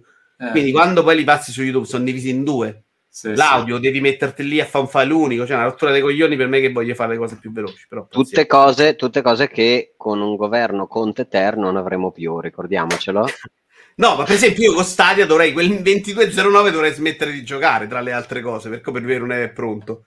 Comunque con 35 mega non benissimo, cioè benino del dire sì, potrei giocare se fossi povero, però non abbastanza bene da dire ok, no, lascio la 3090 sti cazzi e gioco. È proprio una roba che a me buffera con quel nero, è una roba che non mi piace giocare così in modo un po' sporchino. Però i controlli funzionano bene, Stadia molto più delle altre cose con cui ho fatto esperimento, secondo me la tecnologia c'è e sono sicuro che il futuro vada in quella direzione, ma proprio sicuro. Cioè, funziona troppo bene adesso che è grezzo per non aspettarmi che domani che abbiamo tutti le giga, sta roba non funziona benissimo. Bene, la prossima eh, news è una news di multiplayer, ovvero c'è un commento, qualcuno ha chiesto a Geoff Knightley se era giusto dare il Game of the Year a The Last of Us 2 a causa del crunch. Lui ovviamente devia la, la risposta e, e poi chiedono, chiedono, ok, ma eh, è un fattore da considerare la cultura della compagnia dove lavori sull'opera, eccetera. Qui ci vorrebbe Marco perché lui ha un'opinione molto forte su sta roba. E lui avrebbe detto sì, eh, bisogna usare anche il pronome corretto per dire. Cioè, la mia opinione è no. La mia opinione è no perché eh, se io dovessi dare un'opinione sulle uniformi dei nazisti, partendo dal fatto che sono nazisti, direi, vabbè, allora sono brutte. Però non sono brutte. Le uniformi sono belle uniformi. Perché l'ha disegnato Ugo Boss. Non c'entra un cazzo il fatto che fosse l'uniforme dei nazisti. Se mi chiedi una bella uniforme, No, però se dico belle uniformi. disegnare le uniformi di Ugo Boss, se le ha disegnati con la pelle di bambino, Ok, eh, ma non le ha disegnate con la pelle di bambino, è quello discorso. Eh, però il concetto è più simile a quello in questo caso. Qui c'è The Last of Us 2 è uscito con il lavoro del cazzo, lo premiamo. Però sai qual è il limite di questo atteggiamento? E come fai a non sapere che gli altri non c'è stato il crunch mode? Ma non solo, cioè, eh, retroattivamente mh, praticamente quasi tutte le opere d'arte della storia sarebbero Sì, da buttare. sì. Cioè, Leonardo da Vinci si inchiappettava i bambini di 13 anni, se vogliamo essere proprio eh, sicuri. Cioè, cioè, ci sono dei disegni dove lui faceva, faceva dei disegni osceni eh, perché aveva un amante di 13 anni. Vabbè, però lì era normale, si sposavano a 14. Insomma, era normale fino a un certo punto. Cioè, eh, allora, si sposavano allora- a 14, Leonardo da il Vinci- vincitore era donna, eh. Eh? A 14 se le sposavano all'epoca, eh. Sì, ho capito, vabbè. È diverso, non è normale per te, però per loro era, era una roba considerata droga. Ok, ma, la- ma l'amante era anche uomo, quindi cioè, era un bambino, non era una bambina. La cappella assistita è stata fatta in crunch. Ah, in crunch eh, sì e no, perché anzi si lamentavano molto che erano lenti, però c'era il Papa che dava le bastonate sul collo a Michelangelo. Cioè, Leone se questo ragionamento qua, se ragionamento qua, le piramidi demoliamole. Perché No, ma sono d'accordo con te, però adesso senza andare a sti livelli, de- adesso stiamo parlando di videogiochi, se scopri che c'è stato un crunch mod del cazzo, eh, non lo devi proprio prendere in considerazione, No, se fai no. entrare... tu devi dare l'opinione sul gioco e l'opinione sulla compagnia. Puoi dire compagnia di merda ha fatto un bellissimo gioco. Cioè, secondo me queste due cose sono assolutamente distinte. È un po' come la- il discorso di ma allora Woody Allen, siccome è un po' una merda come uomo, allora i suoi film fanno schifo. Non fanno schifo i suoi film, i suoi film sono belli e chiunque dica che sono brutti perché lui non è una bella persona è un coglione, secondo me. È un coglione perché non è vero, dice una falsità.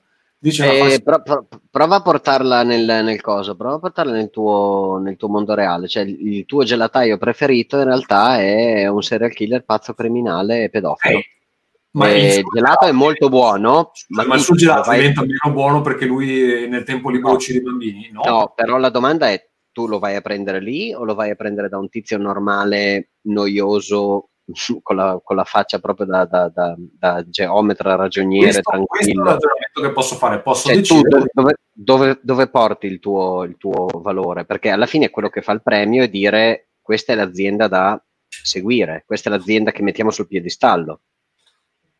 Ok, però allora paradossalmente, eccolo qua che l'abbiamo perso. A è 22 22.09. Minchia, in, in Svizzera usano il router di Vito per... allora, siccome Vito non c'è, sponsorizzazione Genzi Amara e Amara anche, io, veramente... anche io sponsorizzo Uel che un giorno mi manderà la roba, non so neanche come fa la cosa qua al contrario, mi manderà la roba gratis, invece adesso mi tocca Ah. pagare. E ehm, eccolo qua. Minghie, questo è, bu- è buonissimo, è devastante. Eccolo qua. Eccolo qua, guarda. No, allora, il, il discorso di Michele ha senso perché tu dici gelato buonissimo da ambedue le parti, uno è un serial killer, da chi vai? Ok. No, magari quello del- de- della persona disdicevole è ancora più buono, però a un certo punto dici, gli voglio veramente dare l'incentivo? E poi soprattutto considerando che queste aziende non hanno mai detto sorry for the crunch, non lo facciamo più. Cioè loro dicono, raga, la vita è dura, è il dottore alla misura, e questo è.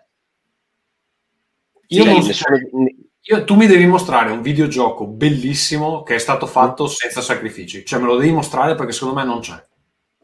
Me lo devi mostrare perché io da quando lavoro in questa industria non ho mai, mai, mai, mai sentito di Tommaso- un prodotto Tommaso, noi- Io lavoro, io lavoro in un'altra industria e c'è, stesso- c'è la stessa cosa, cioè alla fine la gente eh, fra 20 anni, 50 anni non si ricorderà più di noi, però le persone che sono state all'interno di alcuni prodotti dicono, o di alcuni progetti e realizzazioni dicono eccellente, rimarrà nella storia, ha lasciato il segno, però se vai a guardare ha travolto famiglie, eccetera, eccetera. Eh, questa storia del crunch non si risolve se si potesse un pochino premiare perché Michele, nei nostri ambienti c'è, ma c'è in tempi più o meno ristretti. Se a te ti facessero fare la vita dei crunch per 5-6 anni di seguito, non pagando dei straordinari, ti romperesti il cazzo e te ne vai da un'altra parte. che Mm. Per 6 mesi lo fai, questi fanno veramente 15 ore al giorno, Sì, ambiente, però, riunioni, non pagando straordinari, questa è una cosa che hai deciso tu. Eh. Cioè, guarda che No, alcune voci sono uscite così, cioè vero o false, sono uscite proprio che non sono pagati. che gli studi interni di Sony non ti paghino lo straordinario. No, ma non è lo studio interno di Sony, non si parla della Sova, sono uscite delle storie perché non è sempre Sony che c'ha i soldi dietro, sono anche progetti in cui devo far uscire il gioco Caped con tre persone, non credo che stanno lì a dire ok, dice facciamoci il gioco, sforziamoci e poi magari vi do un dividendo in più. Credo che in molti casi di alcuni studi più piccoli si lavori in quell'ottica, no? Ma io è scusa, faccio- molto, è, è- è molto un complicato. Mm, Negli studi piccoli posso capire che sia una cosa dove dici c'è una certo fare gruppo. Negli studi grandi ti aspetti che ci sia eh, il giorno dove viene portata la frutta nel- nel- nella zona break e questo e quest'altro, eccetera, eccetera. Quindi mi immagino questo. Ci sono, ci sono aziende che lo fanno come strategia e macinano vive le persone. Ma guarda, io non lo so, cioè, secondo me ci sono. anche- È una roba che è successa a me recentemente. Abbiamo lanciato un nuovo gioco su Apple Arcade, eh, Ocean Horn Chronos Dungeon.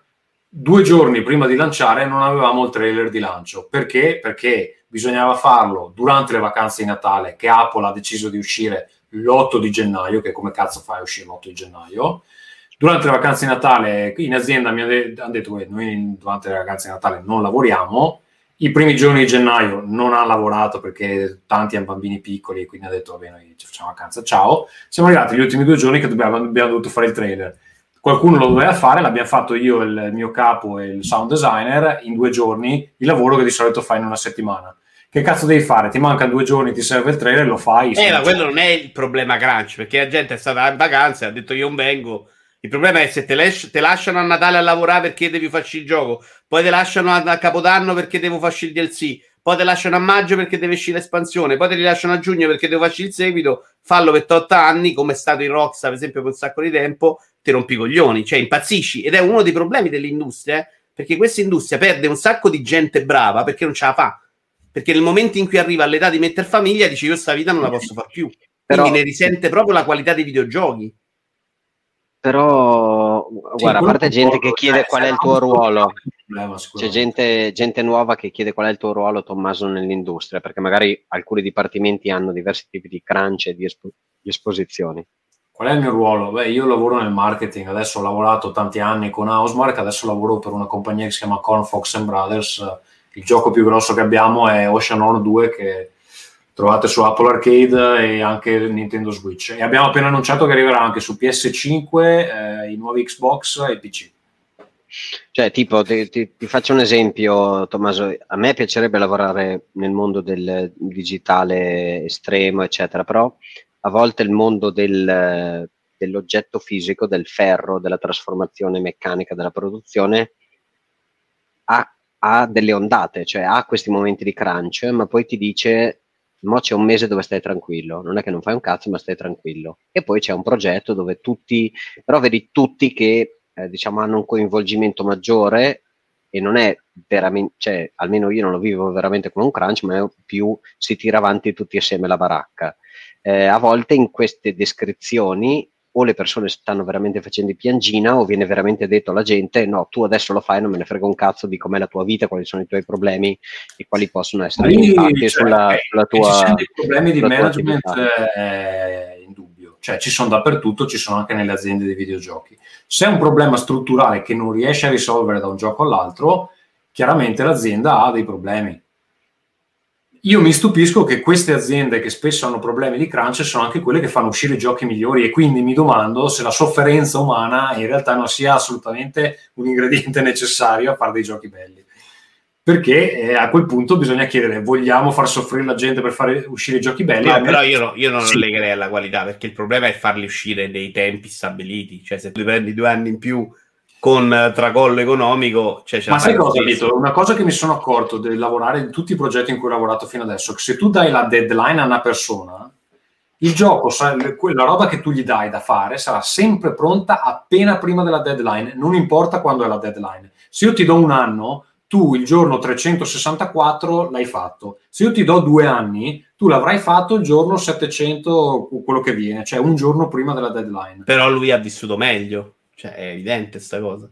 A te Sì. ti arriva sempre alla fine, però lui ha fatto una Ha vissuto meglio nel senso che non ha fatto un cazzo tutto il tempo Eh. e arriva alla fine che Sì. deve fare tutto. Parli molto da imprenditore, onestamente, da parte sopra, che è quello che ti direi io con gli operai, però secondo me sta un po' in mezzo, ecco, voglio mettere anche l'altro lato della medaglia. Sì, allora è vero che i cicli di produzione Secondo me in un anno non te lo danno mai e ti danno sempre sei mesi, perché tu sai che se puoi farlo in sei mesi guadagni di più, allora meglio sei mesi. Poi magari sforo due, ho fatto otto, ma è meglio di un anno.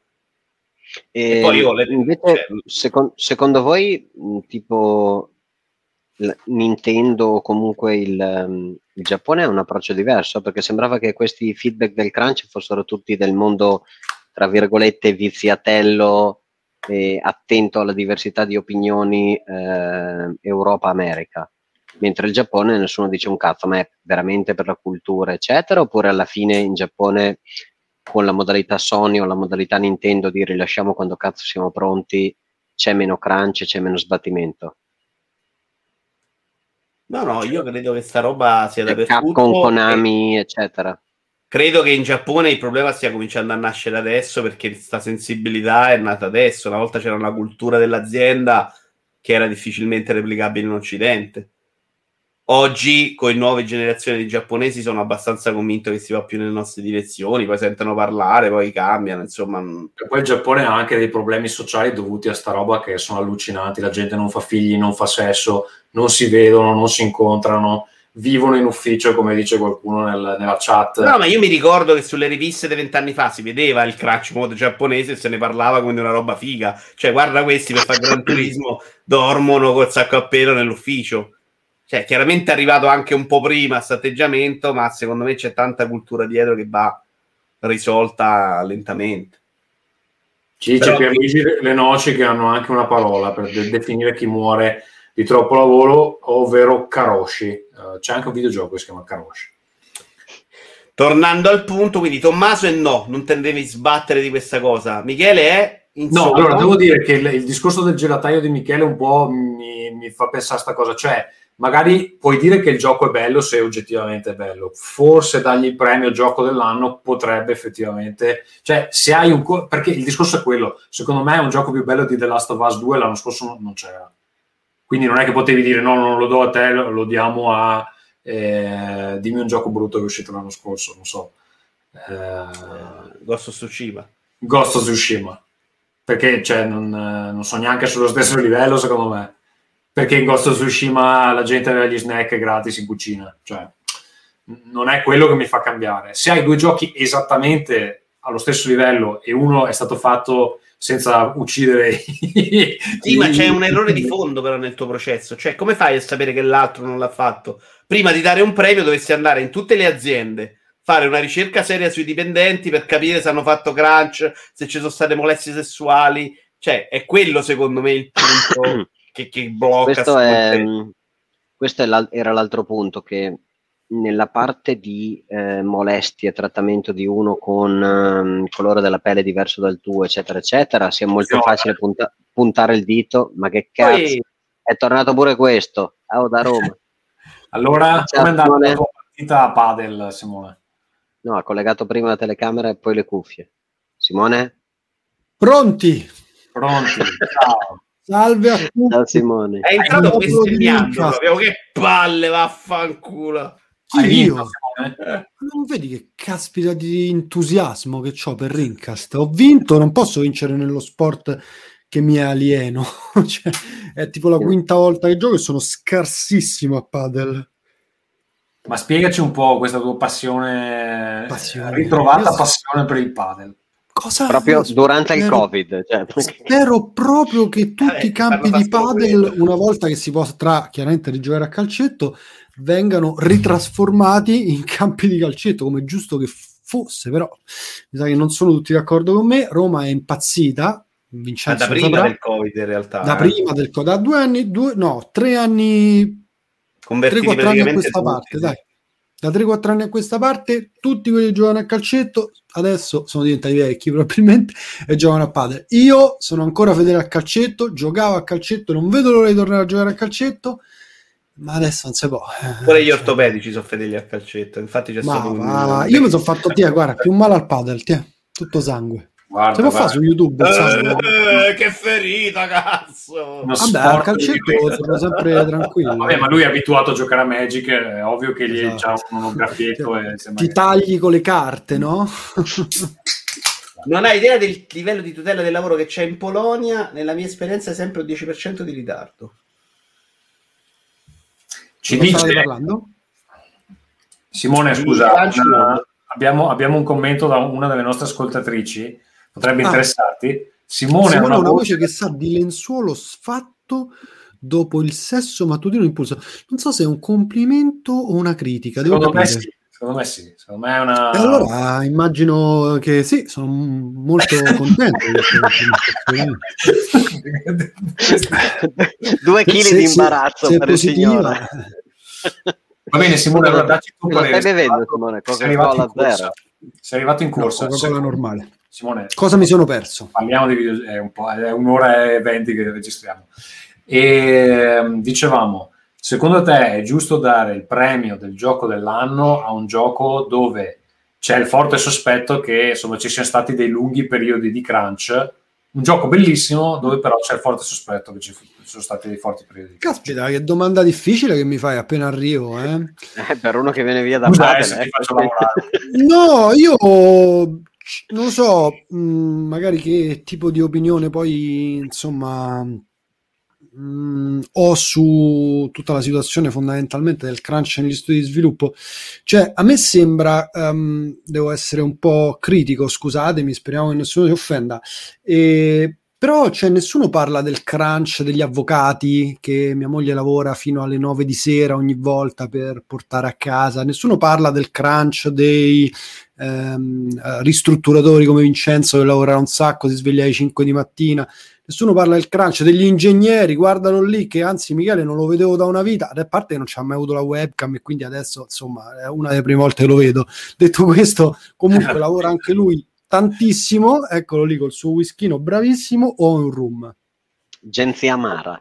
Però Simo, secondo me crunch livello di ignoranza non è lavorare tanto che so 12 ore al giorno, è proprio lasciare la vita a tutto quello. Cioè, noi in officina, io in vent'anni ho fatto crunch mod veramente una volta sola per sei mesi perché c'era un cantiere con penali, problemi Uh-huh, non uh-huh, miei, ma uh-huh. della ditta.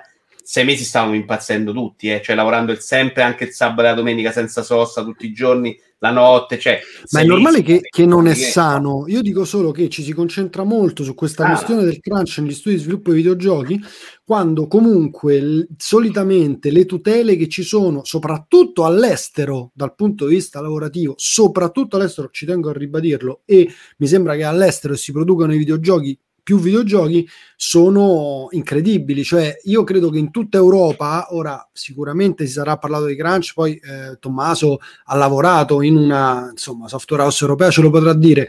Però eh, ecco, eh, gli orari di ufficio vengono rispettati bene e eh, se tu stai di più di quanto dovresti stare, il tuo capo ti guarda male.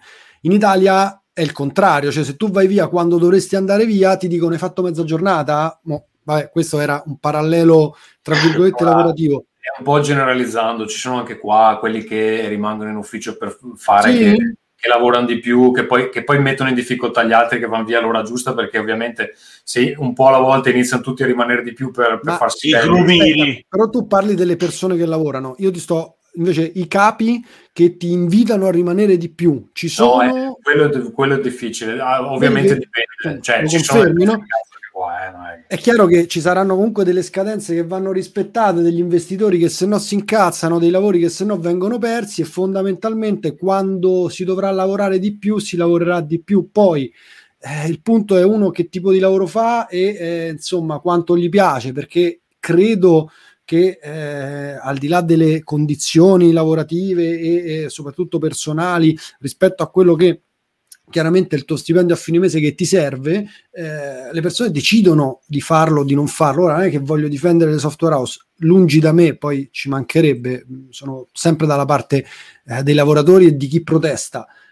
Però non lo so, la domanda era complicata, ho voluto cercare di rispondere in maniera un pochino più esaustiva, nel senso che poi non esistono risposte semplici a domande complicate e io ti dico che personalmente credo di sì, darei il gioco dell'anno anche a un gioco che è, stato sotto crunch, a meno che, ripeto, poi non siano uscite fuori delle storie che evidentemente insomma minano, come si dice, Sì, sì, la sicurezza uscite, personale.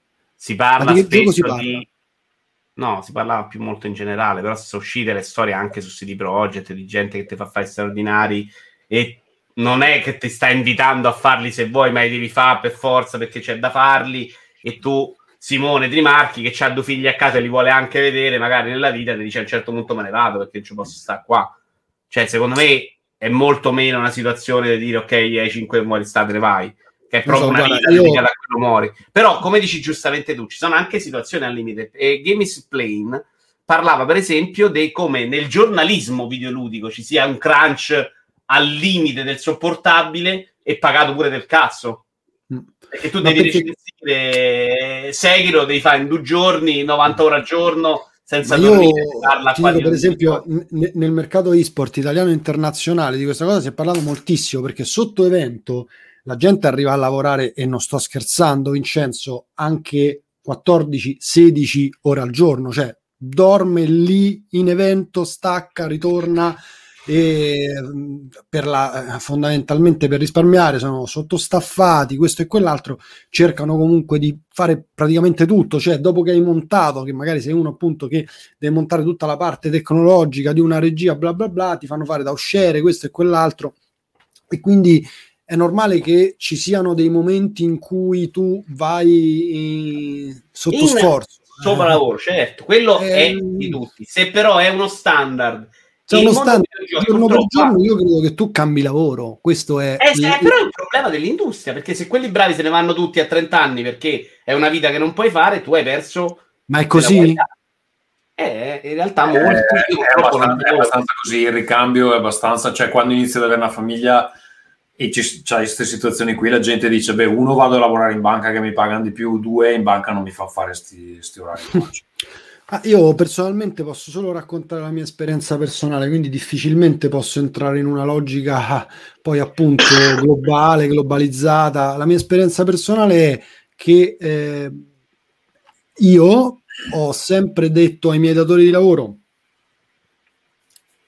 che mi ritenevano ovviamente abile, perché eh, se no non è che te lo puoi proprio molto permettere, però che avevo una grande valutazione del mio tempo libero e mh, insomma un- ci tenevo molto e quindi quando c'era da lavorare ho lavorato fino a luna di notte se poi però lavoravo fino a luna di notte il giorno dopo non c'era da lavorare non andavo e l'equilibrio è venuto più o meno da solo Eh, Certo. Poi ci sta credo quelli che se lavori tre giorni se- all'ora di notte, no? Se serve.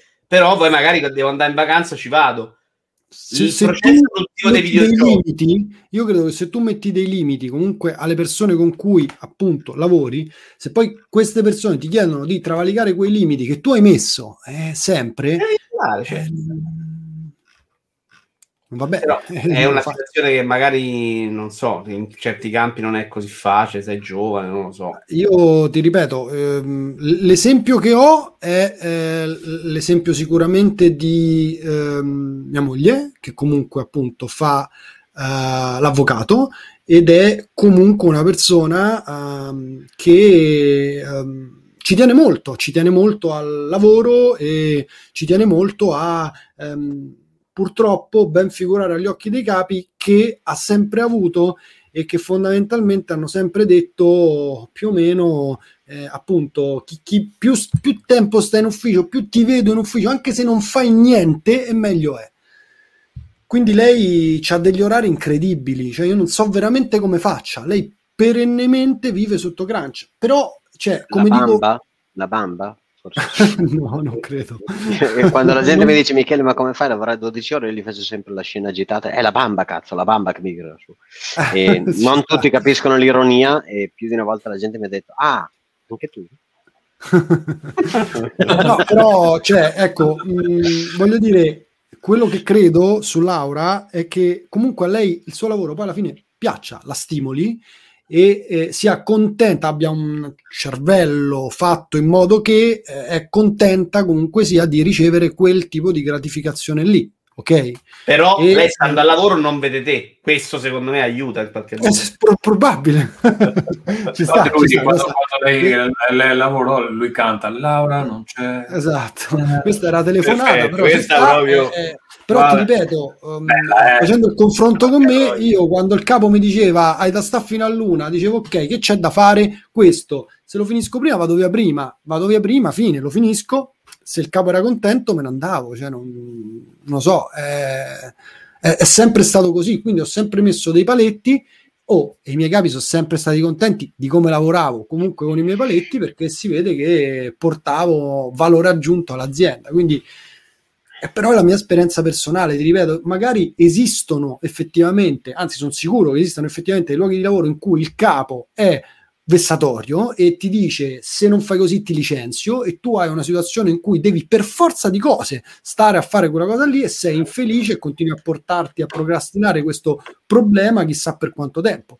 Tipo Io mm, dico- Ma- Marchesin fa una domanda interessante voi lo vedete Ferruccio in crunch no, Ferruccio. Ferruccio- Ferruccio non fa crunch manche- manco quando non gli viene la Un'ora fa- Oh, ho lavorato due giorni questa settimana, ma che cazzo volete? Un'ora fa ha detto Esatto. che, era, che era al lettino sotto la copertina, commentava sotto la trasmissione dove avrebbe dovuto essere.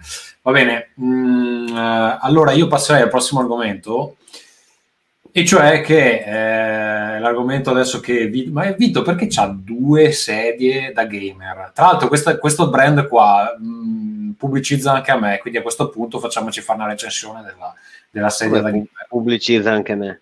Tu, eh, Simone, sei un, eh, che sei un gamer professionista, Sì. ce le hai le sedie da gamer? Ce l'ho, sì. Adesso quella, bella- quella svedese che come si dice, si sta in ginocchio. Ho questa La qua. stocche. La stock, sì. Ascolta, Però Vito, hai là, la devo mettere perché su? Rincast Eh, ci sono solo eh, le scusami. gaming. L'unico stronzo con la sedia dell'Ikea sono io. di quel brand lì?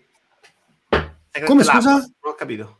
No, sto chiedendo a Vito, perché hai due sedie di quel brand lì che non sono... Una si è rovinata. Mi sono comprato la seconda. Quindi ti piace così tanto che, che ne hai comprato? Eh beh, questa per ciccioni è fantastica, cioè la seduta larga, è super comoda. Molto meglio Io- quella in pelle. Io trovo che sia scomodissima la mia. È un regalo dei miei colle- colleghi di lavoro.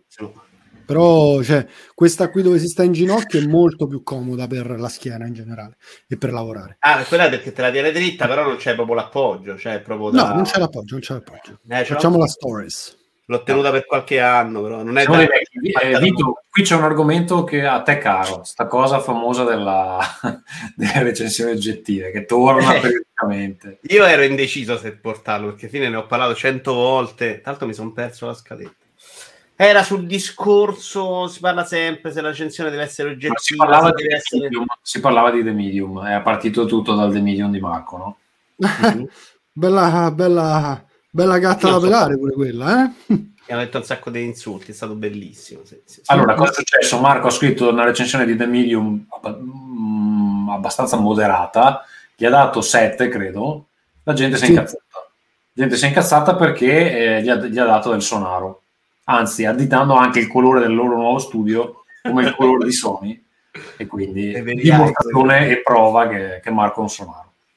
Allora, dando per buono che Marco è assolutamente una persona spregevole, eh, quindi probabilmente colpevole di tutto quello lo- di cui lo accusano, Vito, parlaci delle recensioni oggettive.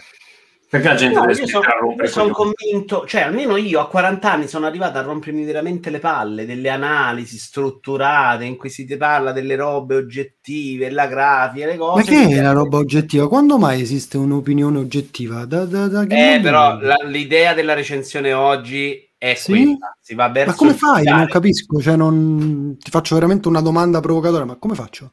Eh, ma non è impossibile se vado a giudicare gli asset. Cosa? Cioè, Se, se devo giocare anche un cavetto USB e devo dire è lungo due metri, lo posso fare, capisci? I Sì, videogiochi però tu purtroppo- gli, asset intendi giocabilità, eh, sonoro, No, gli asset intendo proprio gli asset, cioè la grafica è figa perché sta già super texture. E, e quindi Eh, secondo, roba secondo te, dico, tra due mh, recensori, lo stesso gioco, chiaramente con la stessa grafica, non può essere inteso in modo diverso se uno magari No, guarda gli esco- shader, esco- l'altro gli ma non dire a me, animazioni. io, io sostengo l'opposto, eh, Simo. Mm. però la gente è alla ricerca di questa recensione ipotetica in cui non giudichi la roba tua personale. Io sono d'accordo con te, cioè per me deve essere invece messa in risalto l'opinione personale perché sarà sempre personale, anche quando giudichi la texture. Però la gente è alla ricerca di eh, oggettività e di giudicare il videogioco come giudicheresti un cavetto USB. Tu se parli di un cavetto USB non hai l'idea di dire non posso dire alto un metro, è lungo un metro e mezzo o lungo due metri, perché è sempre due Ma è metri. sbagliato, il videogioco è sicuramente un prodotto tecnologico che ha dei parametri oggettivi su cui si può basare una valutazione, ma ne ha anche altri non oggettivi, quindi per cui una recensione non si può fare oggettiva. Fine. È come un film, ci sono dei parametri oggettivi per valutare un film, giusto? Cioè la tecnologia che è stata usata, la qualità dell'inquadratura, la qualità della fotografia, ci sono. Quindi tu dici prendo un film tecnicamente eccellente, dico che è tecnicamente eccellente, ma posso dire non mi piace. Immagino che lo stesso si possa fare per un videogioco. Eh sì, ma questo è quello che sostengo io. Però se scrivo che The Last of Us 2 è 8, mi scrivi che mi voglio far notare. Quindi, tra l'altro, per me eri uno all'opposto fino adesso. Scopro No. oggi che la pensi diversamente. No, che, che- scusa, che c'entra? Eh, io penso, scusa, io eh, penso che in quel determinato caso tu n- non abbia dato un voto che io penso che vada dato a quel gioco. Che c'entra Eh, no, però se, se lo do diversamente voglio far notare, vuol dire che vuoi uscire fuori dal canone giusto. Sono io invece sostengo che non ci sia il canone giusto nei videogiochi moderni. E che un The Last of Us due cose diverse. Un conto è la, la- la cosa oggettiva, poi un conto è un gioco ritenuto da tutti un capolavoro che tu prendi e dici che non è un capolavoro. Io frega? non è che ti ho Infatti io detto che- scrivo 8 e per me è un capolavoro. Eh, Però ma io non è che ti ho detto la tua recensione non è legittima, ti ho detto vuoi uscire da- dal coro, Cioè, è diverso, no? Cioè tutti gli danno 9, 10 e tu gli dai 8, vuoi uscire dal coro. Eh, certo che è legittima la tua opinione, io sono con te, anzi, io non voglio neanche uscire dal coro, io voglio darti la mia opinione, che, che è diversa dagli altri, ciccia, che devo fare?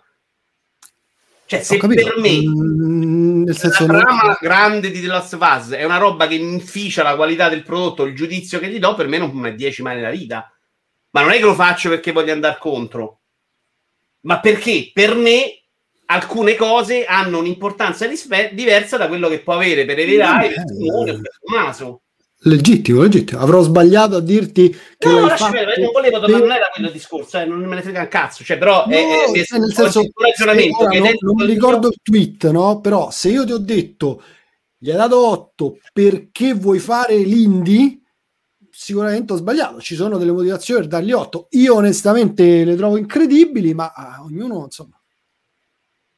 No, tu trovi incredibile il voto in realtà perché le motivazioni non credo che tu le abbia ascoltate su, qua- su quando ho parlato di Last of Us. Eh, addirittura, eh, chi so, mamma mia, manco t'ho sai, sai perché of Us 2 io ho detto 8? Eh, Se me l'hai scritto, sì. No, che non te l'ho scritto, do solo il voto là. Ah, Quindi ok. no, secondo me era l'idea che metti un voto diverso per quello, che è una cosa che purtroppo Allora, a me capita, ma vedo non... che- Scusa, prendo una cosa che ha detto Simone perché vedo che la riprende anche Chiara in, in chat, cioè che ci sono dei parametri oggettivi per valutare un film, ma anche un videogioco, cioè che sono quelli tecnici, nel senso che tu puoi dare un parere oggettivo se tecnicamente una cosa è fatta in un certo modo o no, ok? Lì c'è poco da discutere, perché puoi dire sì, avrebbero potuto usare questa tecnica invece di quell'altra, però oggettivamente tu puoi dire guarda questa qua è una qualità, usa le ultime tecnologie, mh, va a questo numero di fps, muove questo numero di poligoni e puoi fare delle valutazioni oggettive.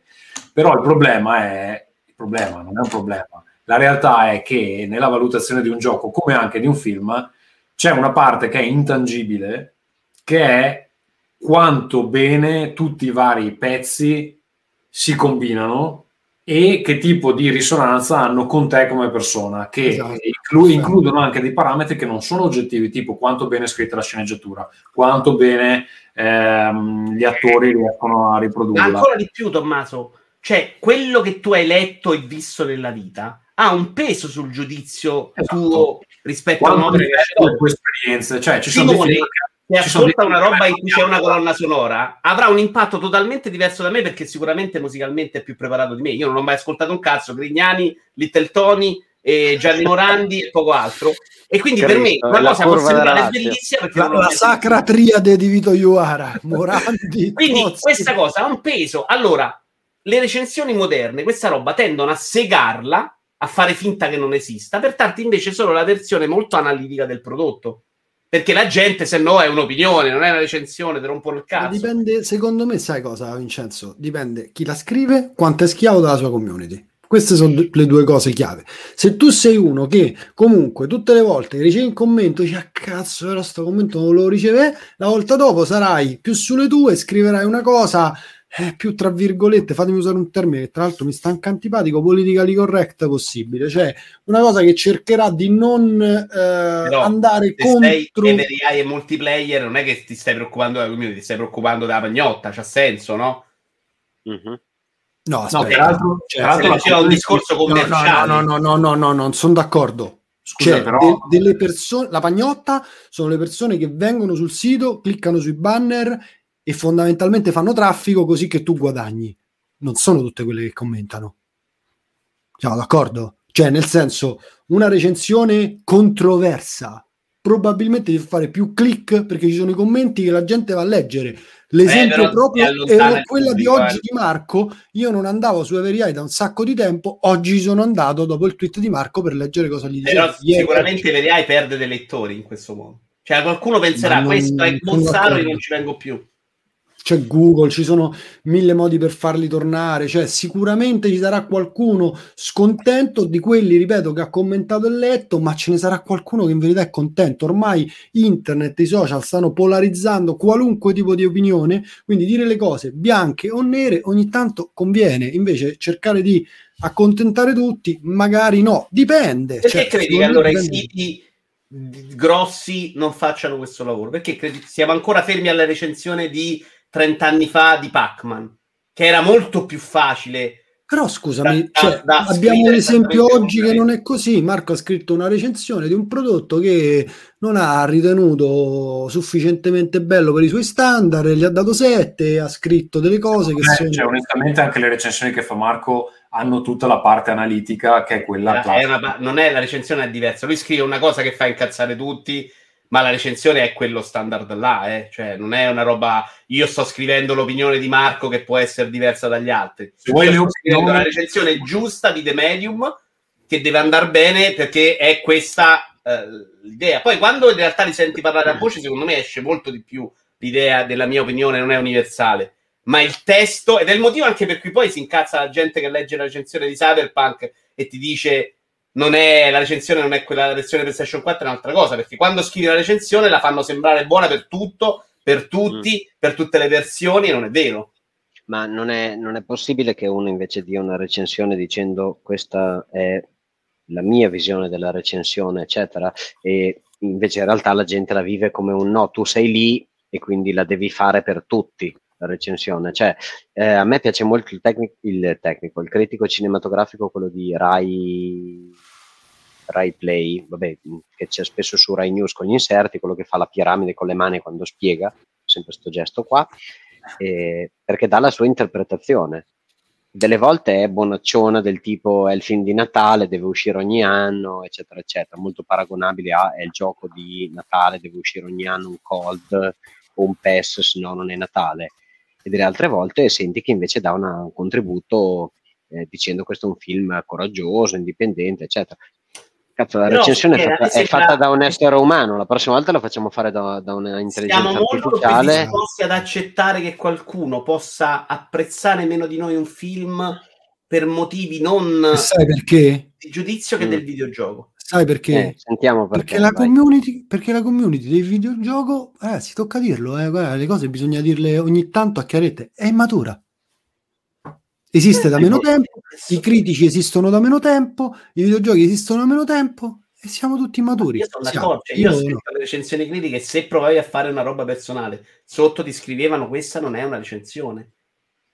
Cioè, io sono a difesa tua dell'idea di dire invece facciamo venire in più recensioni che non devono essere più di 80.000 caratteri. Eh, Io non, proprio non- cioè, se, se mai dovessero riassegnarmi una recensione, non mi farei proprio cioè, scrive- Ma poi, ripeto, cioè, è tutto dipendente da te da quanto attivati di ascoltare la tua community e i commenti. Cioè, se quel giorno lì c'hai forza e ti va di esprimere un'opinione, perché è un'opinione che poi dovrai difendere, perché voglio dire, ormai viviamo in un'epoca in cui tutto per forza di cose deve essere un dialogo, no? Fai un video su YouTube, fai questa trasmissione in diretta, fai una recensione.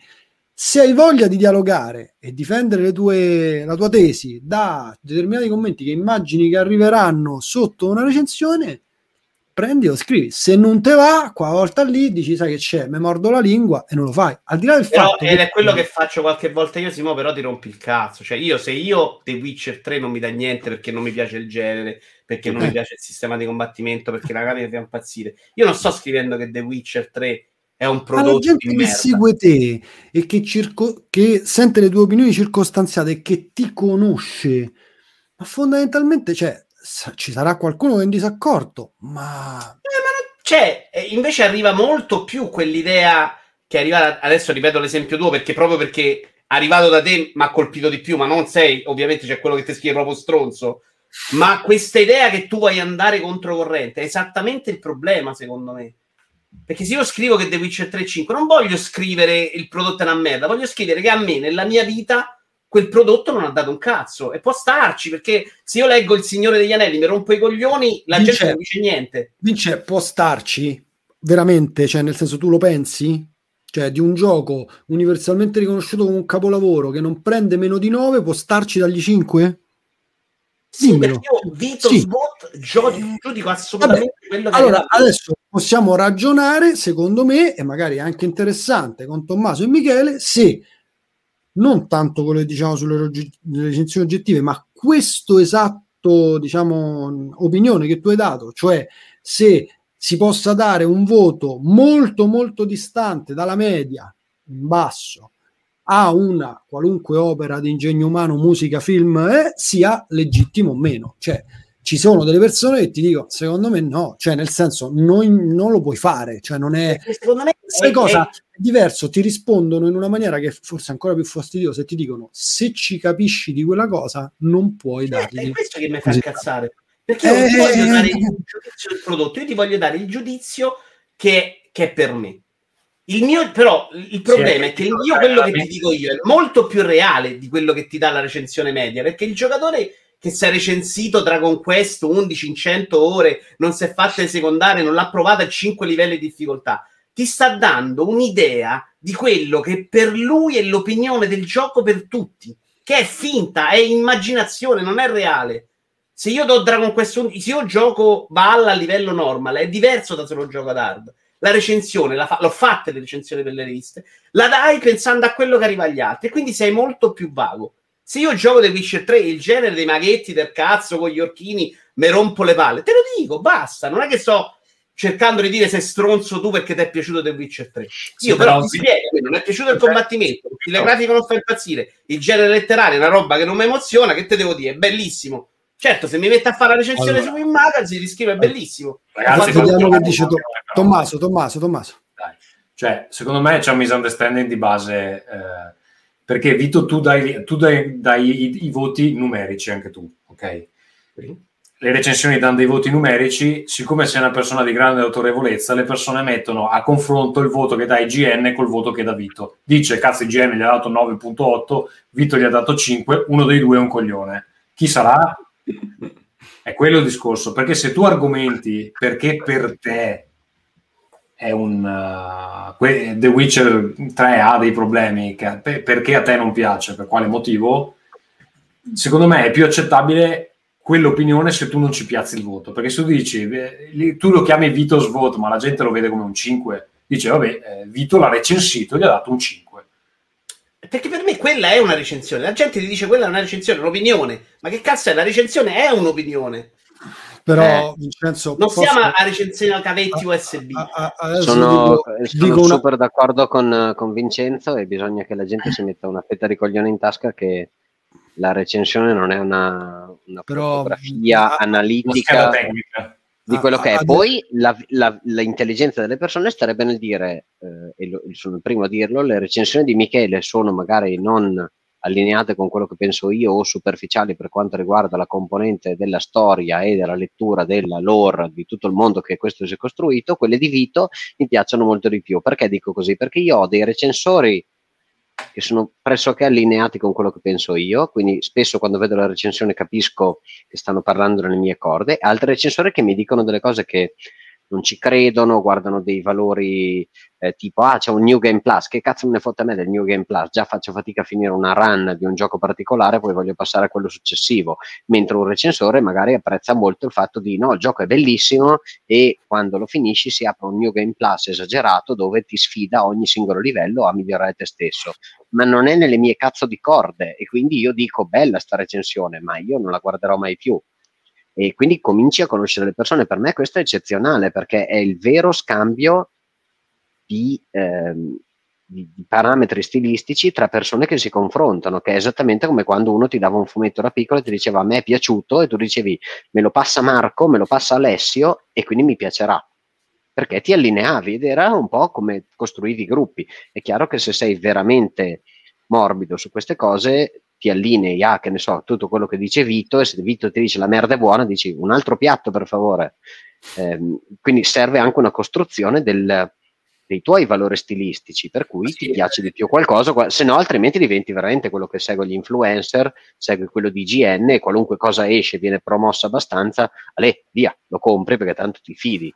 Però deve esserci una, secondo me, Sì. una, una relazione personale mol- molto molto difficile, ma deve esserci una relazione personale che è poi quella che va a finire in, eh, esagerando, nel mondo dei, dei film non mi piacciono i film di Woody Allen, o la maggior parte dei film di Woody Allen non mi piacciono, e nel mondo dei videogiochi non mi piacciono i giochi di Metal Gear Solid perché tutto quel genere, tutto quello stile non mi piace, eccetera, che è il motivo del- per cui non ti piace qualcosa e ti piacciono tante altre cose.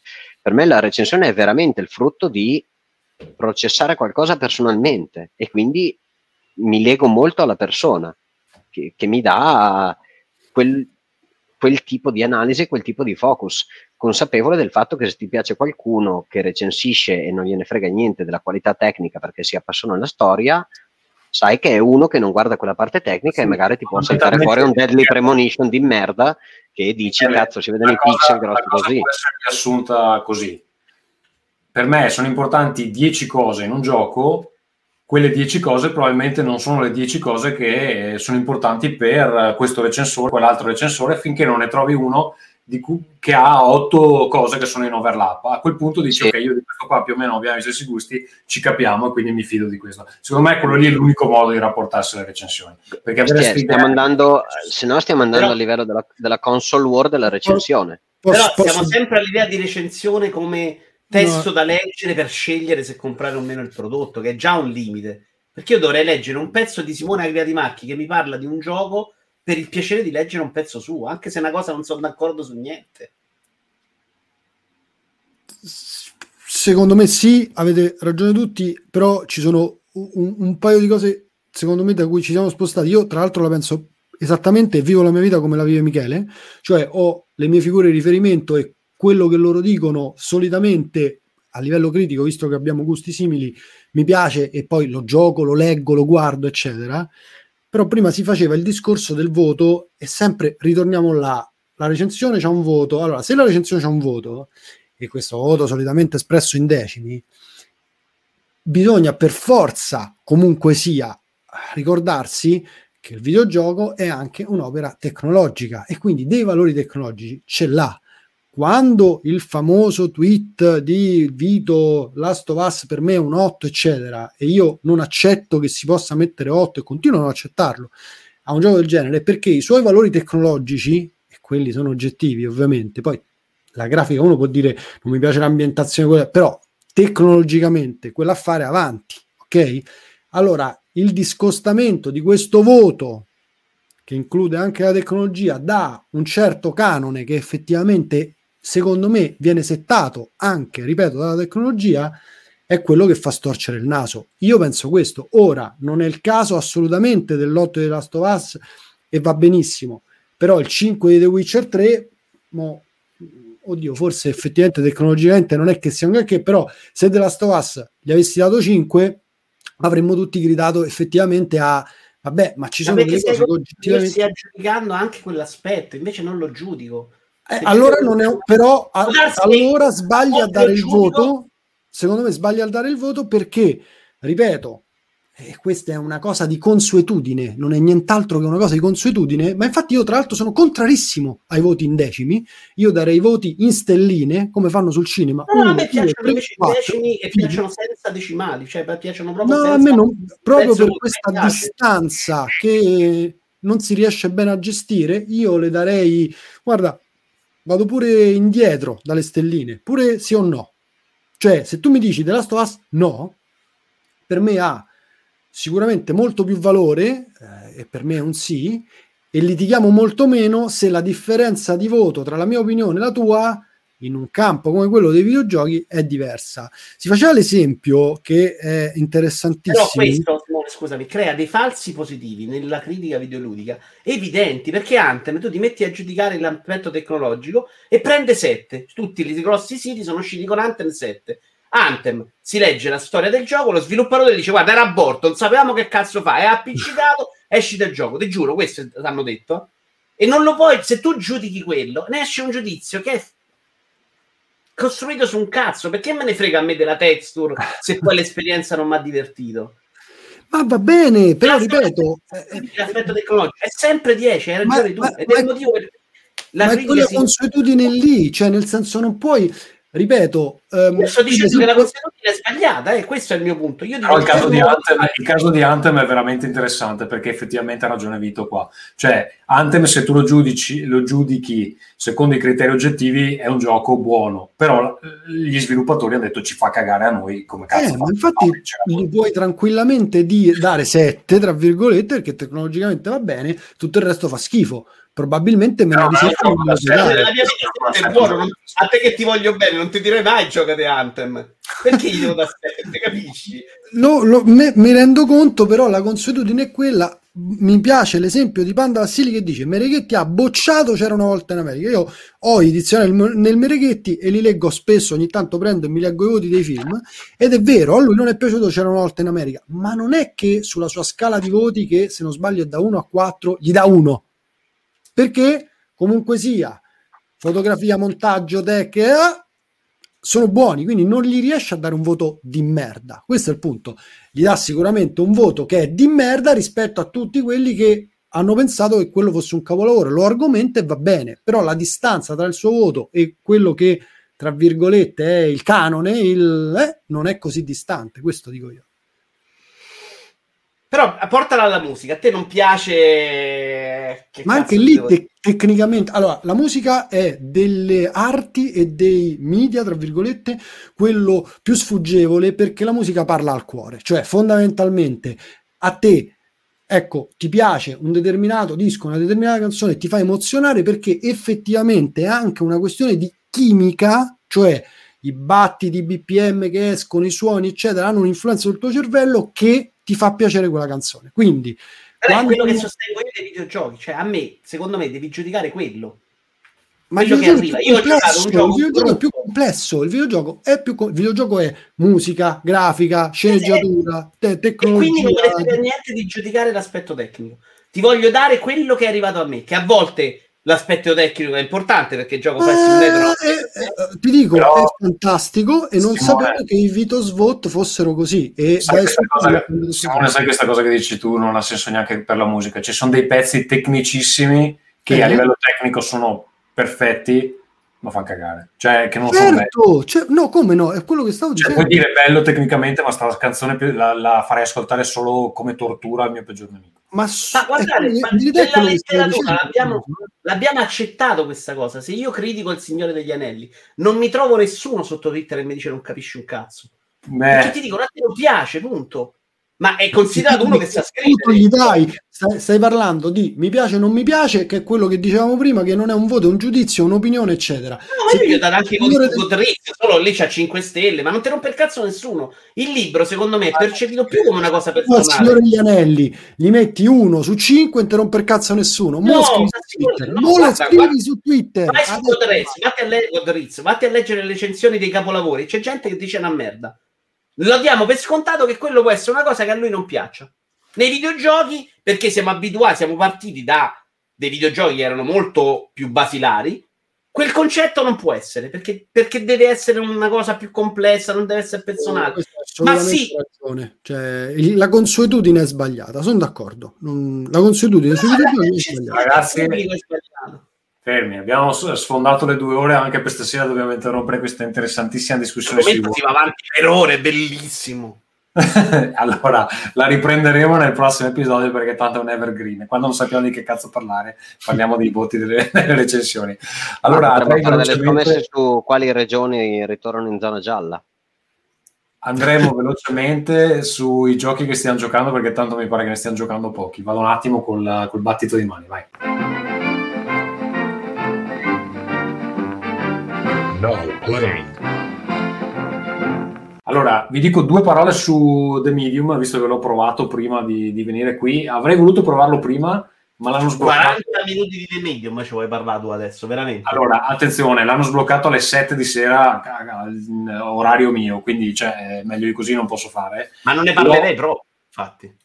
Ok, l'ho fatto, l'ho fatto partire, mi ha ricordato tantissimo Silent Hill 3, nel bene e nel male, nel senso che graficamente gli assomiglia, ci si muove formato tank, che secondo me nel 2021 è anche un problema. e di buono mi pare di aver visto che ha un'ambientazione almeno all'inizio, ma questa è la parte prima dei titoli di testa, perché c'è, c'è una parte di, te- di mezz'ora circa, poi i titoli di testa, poi inizia la- l'avventura, cioè si va nel posto dove poi si svolge tutta l'avventura. E, mm, di buono ha che si vede Cracovia eh, da fuori, che è un'ambientazione un po' inusuale per un gioco horror, perché anche ha un look abbastanza particolare, molto europeo, eccetera. Però mi ha ricordato appunto eh, Silent Hill 3 perché la protagonista tra l'altro gli assomiglia anche e mh, graficamente si anda da quelle parti lì. Eh, quindi allora è pulito, ma non è un gioco esclusiva Series X. Tra l'altro leggevo che l'hanno fatto uscire solo su Serie S e Serie X perché eh, a un certo punto si vede un po' nell'intro, gestisce due, fa uno split screen e gestisce due versioni dello stesso universo contemporaneamente e praticamente mi pare di capire fa render contemporaneo di due istanze del gioco.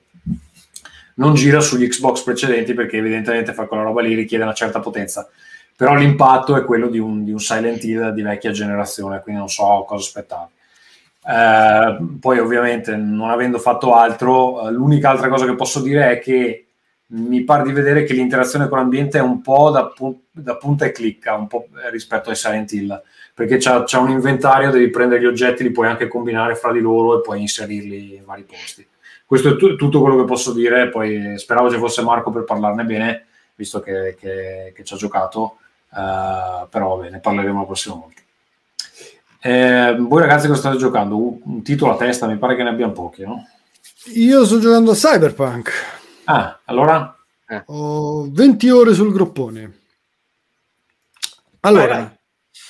e... Cyberpunk è ovviamente un titolo controverso, Cyberpunk è ovviamente un gioco di cui è, eh, ecco, sacrosanto ehm, che un'opinione possa spingere di più i difetti e portare l'utente del gioco a non apprezzare i pregi, ehm, probabilmente è più, eh, come si dice, probabile del contrario, o almeno questa è l'opinione che mi sono fatto, perché tra promesse non mantenute e evidenti proprio, mh, ecco, non mi fermo sui bug, a me quelli veramente interessano poco, anche quando inficiano, mh, diciamo, l'esperienza di gioco.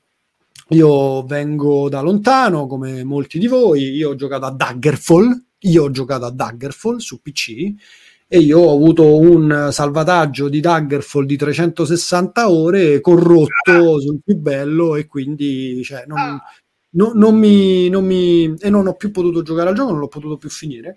Ehm, non mi scandalizzano i bug, eh, di certo ci sono dei problemi evidenti che mi scandalizzano molto di più. L'intelligenza artificiale è uno di questi, quindi comincio dai difetti. Ehm, non amo particolarmente il sistema di guida, il sistema lo sto giocando su Xbox Series X. Perché sai che su PC li ha a me, a parte i bug, la roba che si blocca quando si rifermano, Mm. però quando funziona, a me sembra funzionare. Ammazza, l'IA cambia su PC che su Xbox. No, non so se PC, a me sembra che quando funzioni, cioè ti vengono addosso, ti tirano granate, si muovono, L'IA però quando funziona, 80 perché mi alcune sembra volte invece si ballano addosso a muretto e proprio non c'è gioco. problema, mi sembra proprio un problema. E detto questo, appunto, ho cominciato dai difetti. Io personalmente sto amando il gioco e ehm, sono ehm, è tanto tra l'altro che non giocavo un open world perché eh, il tempo a disposizione eh, non è più quello di un tempo e ehm, nonostante questo eh, credo, trovo e ehm, insomma eh, ho, ho riscontrato che determinate cose che mi sono successe all'interno di Night City ehm, sono successe solo a Night City nella storia della mia personale vissuto con i videogiochi. È un gioco mh, scritto molto bene, ha, i dialoghi non sono belli come quelli di The Last of Us 2. Io credo che Naughty Dog abbia i- alcuni dei dialoghi migliori veramente eh, nel- nel creato. Eh, diciamo che gli snodi di trama, i colpi di scena, almeno in queste 20 ore, quindi questa non può essere una recensione, è chiaramente un'opinione mozzata perché non è che ci ho giocato in tutti i suoi anfratti.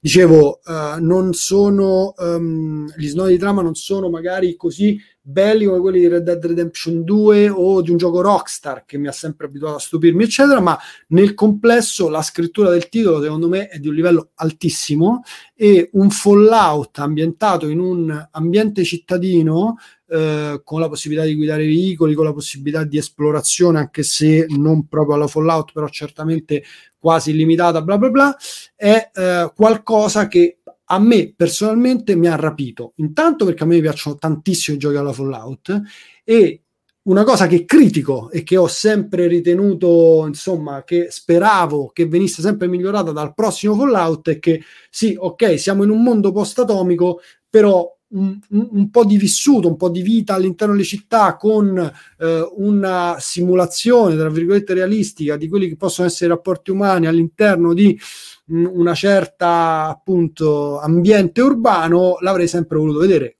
Qua ci sono e sono per me stupefacenti.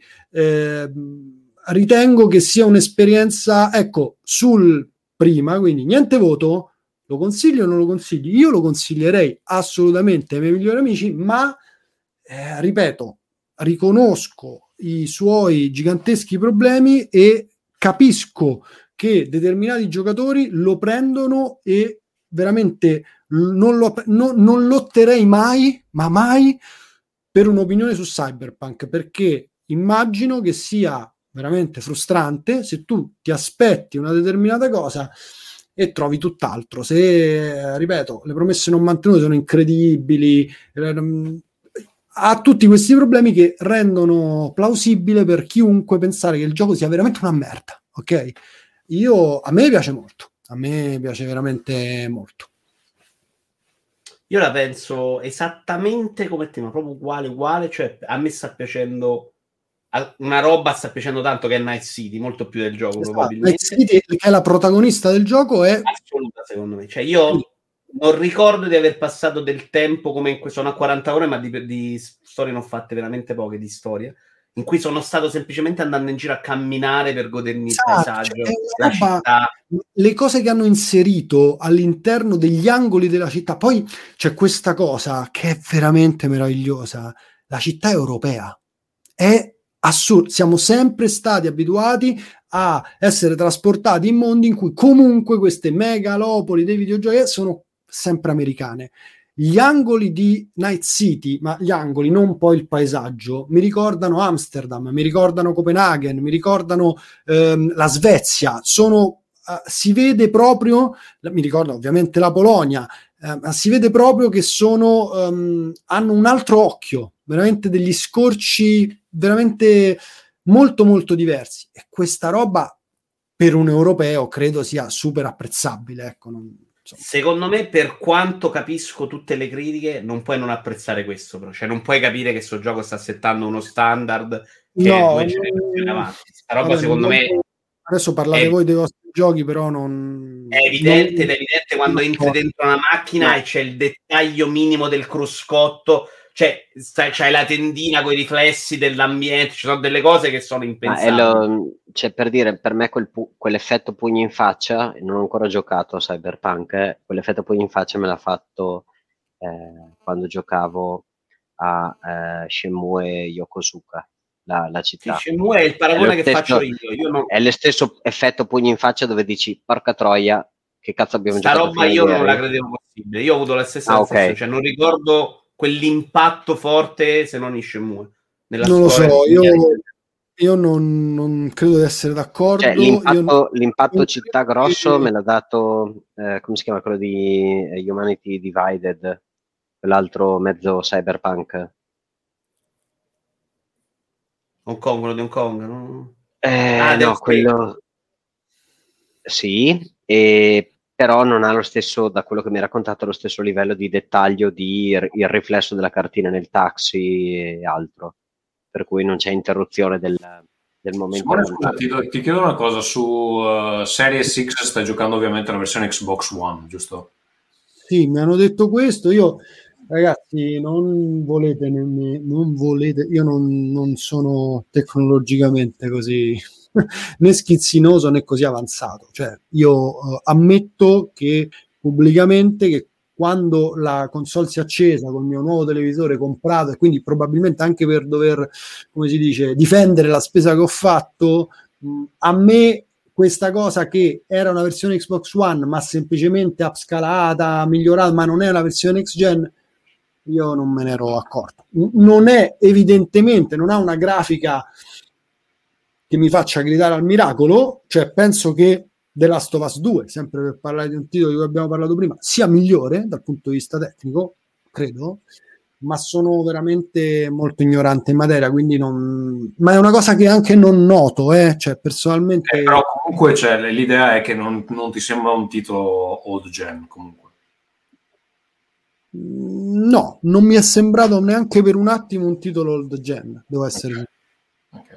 No, quindi cioè, se è così la versione quella upscalata, so- sarò, sarò curioso di vedere la versione quella... No, perché non ti devi fidare della mia... Cioè, sono sicuro che se lo vede Vito... Io la, la mia idea era di aspettare quella versione lì, eh, anche perché sono convinto che più aspetto meglio mi diventa sto gioco, un po' come il buon Sì, eh, continuano a buttare fuori delle versioni dicendo questa è la patch grande, poi ci sono le varie patch per i Poi c'è baghettini. l'hotfix Quindi... perché abbiamo incasinato qualcosa con la patch. Sì, sì, sì, non, non- non mi sento, vedendo la dimensione del gioco e sentendo quello che dite, non mi sento di dirgli siete degli stronzi, perché a un certo punto sono dovuti uscire. No, i difetti ci sono. Una cosa che per esempio a me dà molto fastidio nel gioco è il posizionamento degli oggetti a cazzo. Che è una roba che è veramente casuale, che non ha nessuna logica, cioè armi sulle a me, a me danno fastidissimo i menu.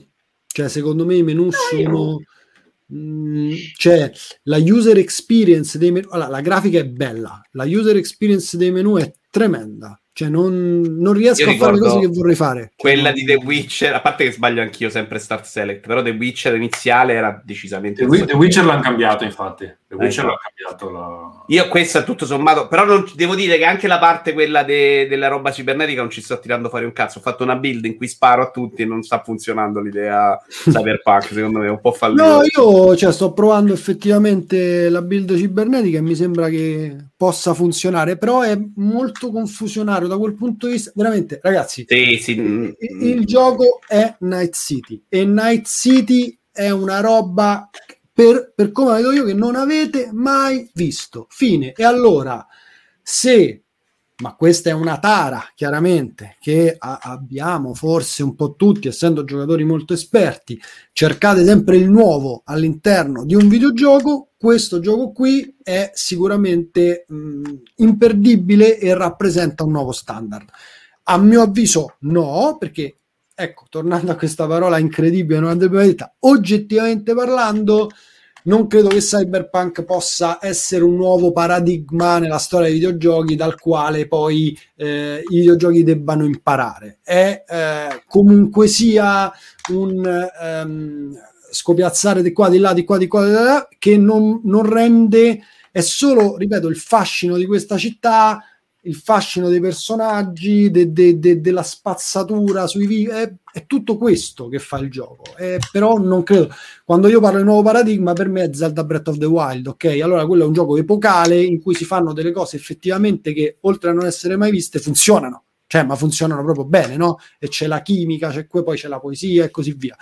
E secondo me Cyberpunk a questo livello di capolavoro non arriva, eh, però è un gioco, ripeto, che se, se- se- se non lo consigliate ai vostri amici siete veramente cattivi. Eh. secondo me il paradigma è a livello tecnologico, cioè la città è una roba che non credo che neanche che, che il prossimo titolo Rockstar andrà in quella direzione, perché c'è uno stacco anche con GTA 5 che è incredibile ancora oggi d'accordo. C'è uno io- stacco di densità per centimetro quadro, che è una roba Esatto. che non la potevi immaginare, cioè è troppo perché poi una 3090 fa fatica, eh? cioè io non vado a 60 fps dappertutto, quindi è troppo. Hanno chiaramente esagerato, però poi stai in giro, lì ti fai il passeggiatina, c'è un riflesso sullo specchio, porca troia, ti guardi lì nello specchio, quando mai vi siete guardati veramente in uno specchio, in un videogioco, perché è figo farlo? Cioè, da quel punto di vista è una roba insensata. No, ma poi secondo me, ripeto, unisce questa cosa alla scrittura. È proprio scritto bene. È proprio Scritto bene anche nelle secondarie, quelle gialle. Che invece Mamma mia, le cose, che ne sono un sacco.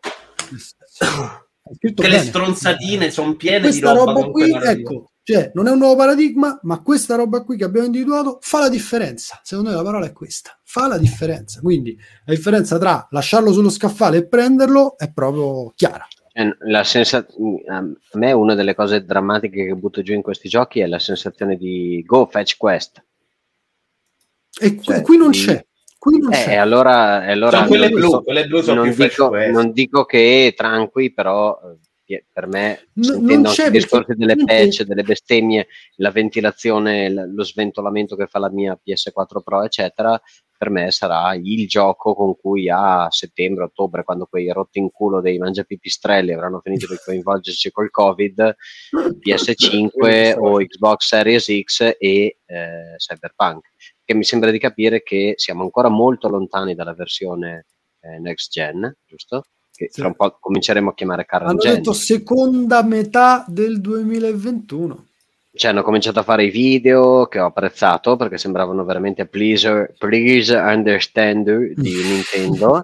Eh, io eh, capisco anche quando uno arriva a quei livelli e, e- e Project Red è sempre stata molto orientata al vi parliamo chiaramente se abbiamo dei problemi, eccetera. Però qua mi sembra che stiamo veramente parlando di 6-7 mesi per avere la, la versione rilasciata diversa perché Cyberpunk è uscito a novembre, primi di Mhm. dicembre Sì. e vuol dire dicembre-gennaio, cioè ragazzi stiamo veramente parlando di quasi un anno dopo, quindi probabilmente subiremo anche tra virgolette il fascino di cazzo questo è un, astro- un altro gioco, come quando eh, vedi che GTA ok e poi ci sono i lanci su GTA Online, cioè la gente dirà secondo me a settembre-ottobre questo è anche un altro gioco, sarà la patch 2.0, girerà a 60 frame per secondo, eccetera, eccetera.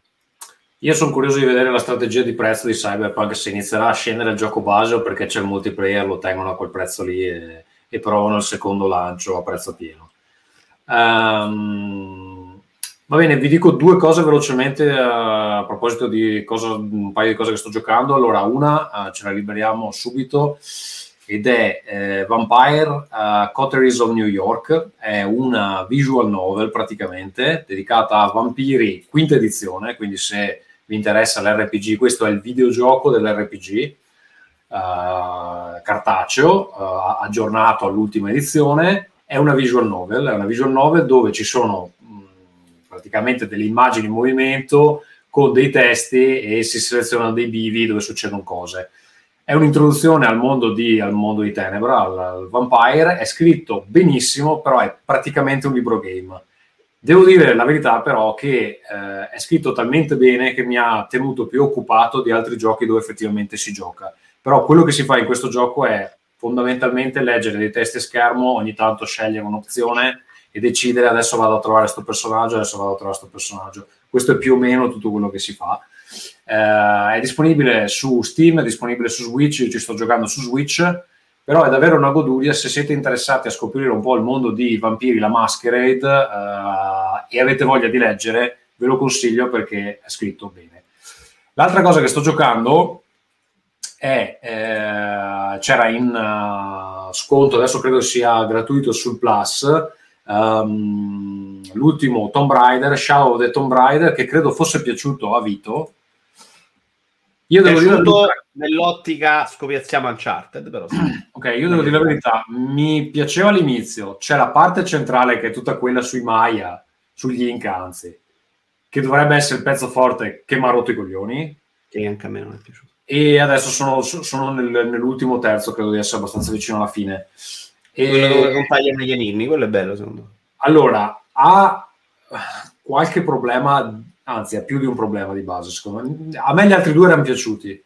Questo qui secondo me ha qualche problema di ritmo. Intanto la storia è irrilevante, perché cioè, non riesce proprio a dare una delivery drammatica di niente. Cioè, anche quando muoiono i personaggi, eh, che dovresti sentirti strano, cioè è proprio un, un pianeta diverso rispetto alla scrittura di una roba tipo la The Last of Us, dove effettivamente te ti importa di quei personaggi.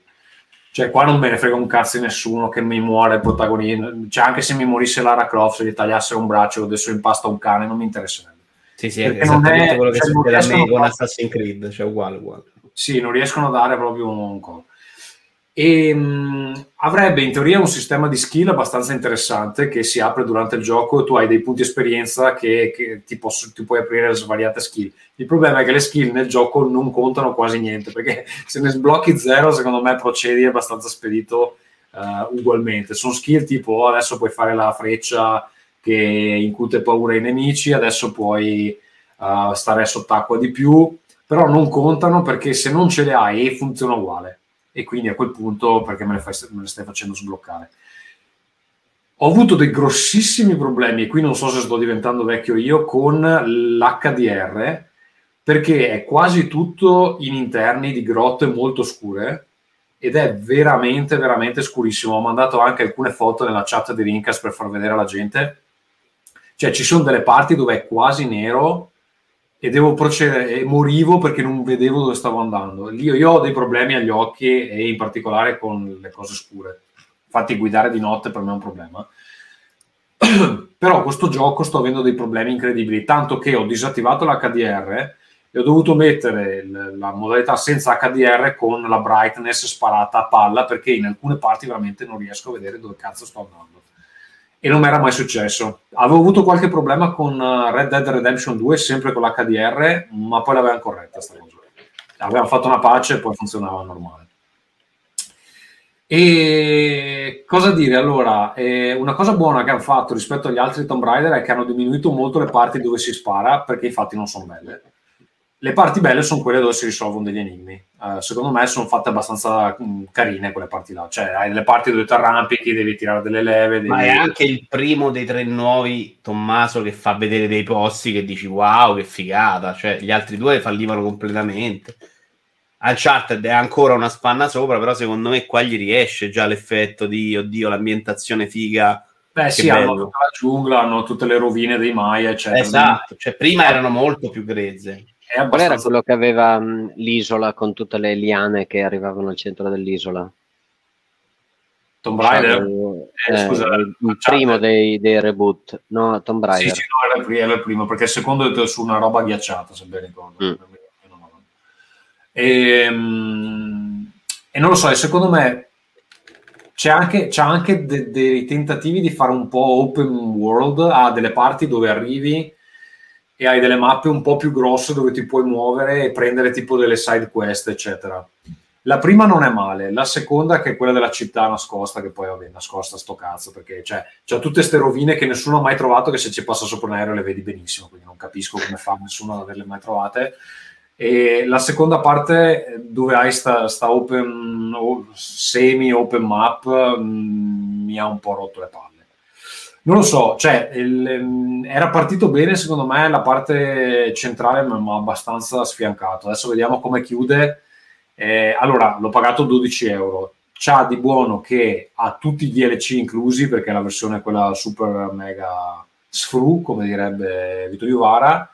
Sono carine, son carine le, le tombe, le tombe che, si vanno, che sono opzionali, sono molto carine perché sono quasi tutti enigmi da, da risolvere per, per. Quelle sono abbastanza belline. A quel prezzo lì lo consiglio, però pensavo meglio da come ne avevo sentito parlare. Non so perché a te era piaciuto leggermente di più degli altri, Vito.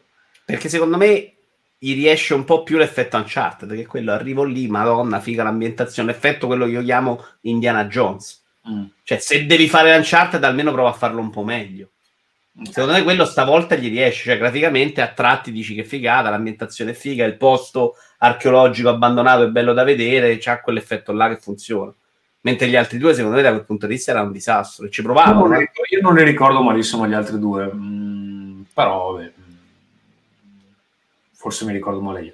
Basta, non sto giocando a nient'altro. Ragazzi, abbiamo qualcos'altro di interessante oppure per stasera? Sì, io... Witcher- ah. Ah, vai, vai, vai, scusa. perdono. No, guarda, io ho, mh, ho, mh, sfruttato un po' la, la, diciamo, la, la pandemia per recuperare un po' di backlog. Uno era The Order 1886, che stravecchio, uno dei primi, dei primi giochi di, di PS4, che però ci stava da, da finire.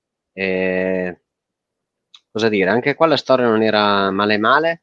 Eh, racconto di una Londra dei tempi del eh, 1700-1800, quindi le varie zone della città, il fatto che la città è un po' corrotta da malattie, lupi mannari, eh, licantropi, eh, corruzione di alcune guardie che proteggono la città e che sono eredi della tavola rotonda.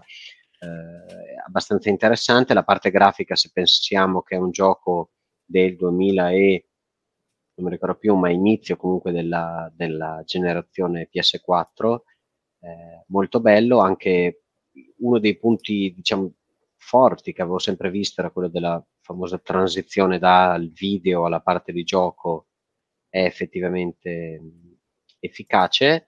Eh, tra Nikola Tesla, eh, le armi, un po' di lupi mannari, un po' di spara spara, eccetera, è veramente un, un, diver- un divertissement. Cioè, proprio il videogioco bello da giocare che ti porta via un po' di tempo, non, non diventi matto a fare la ricerca delle cose particolari. Ci sono due o tre, che ne so, eh, due o tre collectibles, ma neanche troppi, non diventare matto, quindi veramente molto molto molto leggero. Il, il disco di musica pop orecchiabile che non, che non, è che ti riascolti tutta la vita, una cosa abbastanza apprezzata, chiaramente eh, non il gioco della vita, però è una prova di forza se consideriamo il periodo della almeno della parte grafica e devo dire anche della parte, della parte audio del, del gioco. Se non sbaglio, lo studio non ha poi fatto niente perché ha spinto verso eh, il VR, quindi non mi sembra di avere poi giocato altro, se non sbaglio. Radio Dawn è passato a fare un gioco bellissimo per VR che è l'Oneco, stanno portando avanti una roba anche sportiva se vogliamo, che è l'Oneco VR per VR. Mm-hmm. Eh, erano passati per l'acquisizione di GameStop facendo un gioco slime, mi pare, che non si è inculato nessuno. Quando GameStop voleva fare il publisher. Ok. Loro sono bravi, cazzo. Che ricordiamo è la, la, diciamo, la casa di Andrea Pessino. Sì. Adesso dovrebbe uscire l'Onego 2, che credo che sia stato rimandato per spostarlo completamente su questo. Perfetto. Dicevo che una delle cose buone di The Order, secondo me, è veramente il, l'oggetto è un pacchetto unico. Dalle armi ai menu alla musica, alla storia, è l'idea di una Londra con i lupi mannari e con una serie di esseri umani che si alleano con i lupi mannari perché capiscono che in realtà è il momento di eh, dire va bene, gli umani non vinceranno, quindi mi sposto dall'altra parte mi alleo con loro perché non è la cosa migliore che posso fare, ma considerando il fatto che andremo a sottomettere gli esseri umani, eh, allearmi con i cattivi e con i mostri, con i diversi, è l'unica cosa da fare. Quindi a me è piaciuto quando c'è completamente, completamente un pacchetto consistente. Speravo cioè, che, secondo me avevano delle belle basi per fare un sequel, ma poi evidentemente non aveva venduto particolarmente bene, perché poi aveva dei grossi problemi di ritmo. C'erano dei capitoli dove proprio non giocavi, non giocavi proprio. Durava veramente poco, la gente si era stranita in un mondo in cui se non duri 100 ore ti rompono un cazzo. Quello fu il problema più grosso, secondo me. Io, io forse sono diventato ancora più lento di quello che pensavo, però questo cos'è un 12 ore, 13 ore? No, eh, erano 5 ore questo. Cazzo, come hai fatto a fare 12?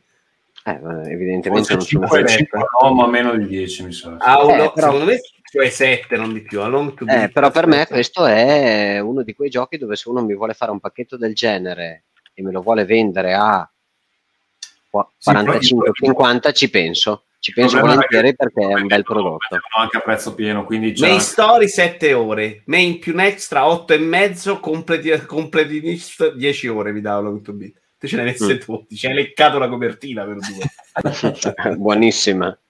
E, no, però per dire queste esperienze eh, magari sono anche molto dispendiose dal punto di vista IP e ti provano, come dice Tommaso, che se non riesci a fare un sequel e costruire, eccetera, l'azienda ne sente, perché magari uno dice spendo 300 ore in più per avere la parte dei fondali che poi riutilizziamo con il seguito che parla di come Nikola Tesla ti fa le armi o della storia di come l'altro è arrivato ad avere il controllo della tavola rotonda, eccetera, ti faccio quindi il prequel.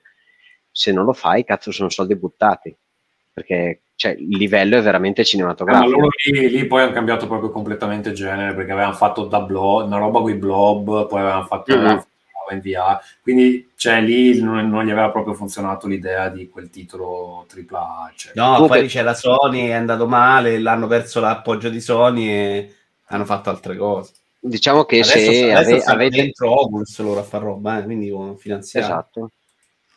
Va bene, ce, l'avete, ce l'avete sotto mano, giocatelo, giocatelo. Vito, stai Allora- giocando qualcosa?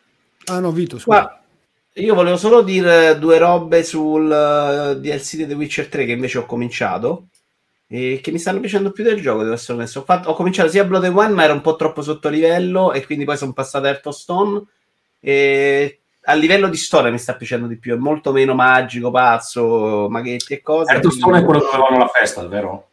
Sì, Ok, quello sì, del matrimonio. Non l'ho finito, ma ci avevo giocato anch'io, mi stava piacendo. Non so perché l'ho no, molto più della storia che sapete che ci ho provato, cioè sono a 95 ore di un gioco che onestamente non ho amato. Però ci sono delle cose ovviamente che sono bellissime in quel gioco, il mondo, sto provando adesso in 4K, cioè l'idea era proprio vederlo girare al massimo e alcune cose sono fantastiche. Tra l'altro è invecchiato benissimo, eh, perché comincia a avere anche i suoi anni. E basta. No, volevo dire, non sto giocando veramente niente in questo periodo. Simone, se non hai preso Mario Kart, di corsa, Sono- perché più vado avanti più lo amo. C'ha delle cose incredibili. Non lo devo prendere, hai ragione, non l'ho preso ancora, però a mia discolpa quando lo volevo comprare non l'ho trovato, so che adesso è tornato disponibile su Amazon, quindi è molto probabile che lo prenda. Se volete io vi parlo di Gears of War 3. Eh, 5, 5, 5. Ah, minchia, cazzo, tre mi sembrava of War Ce no.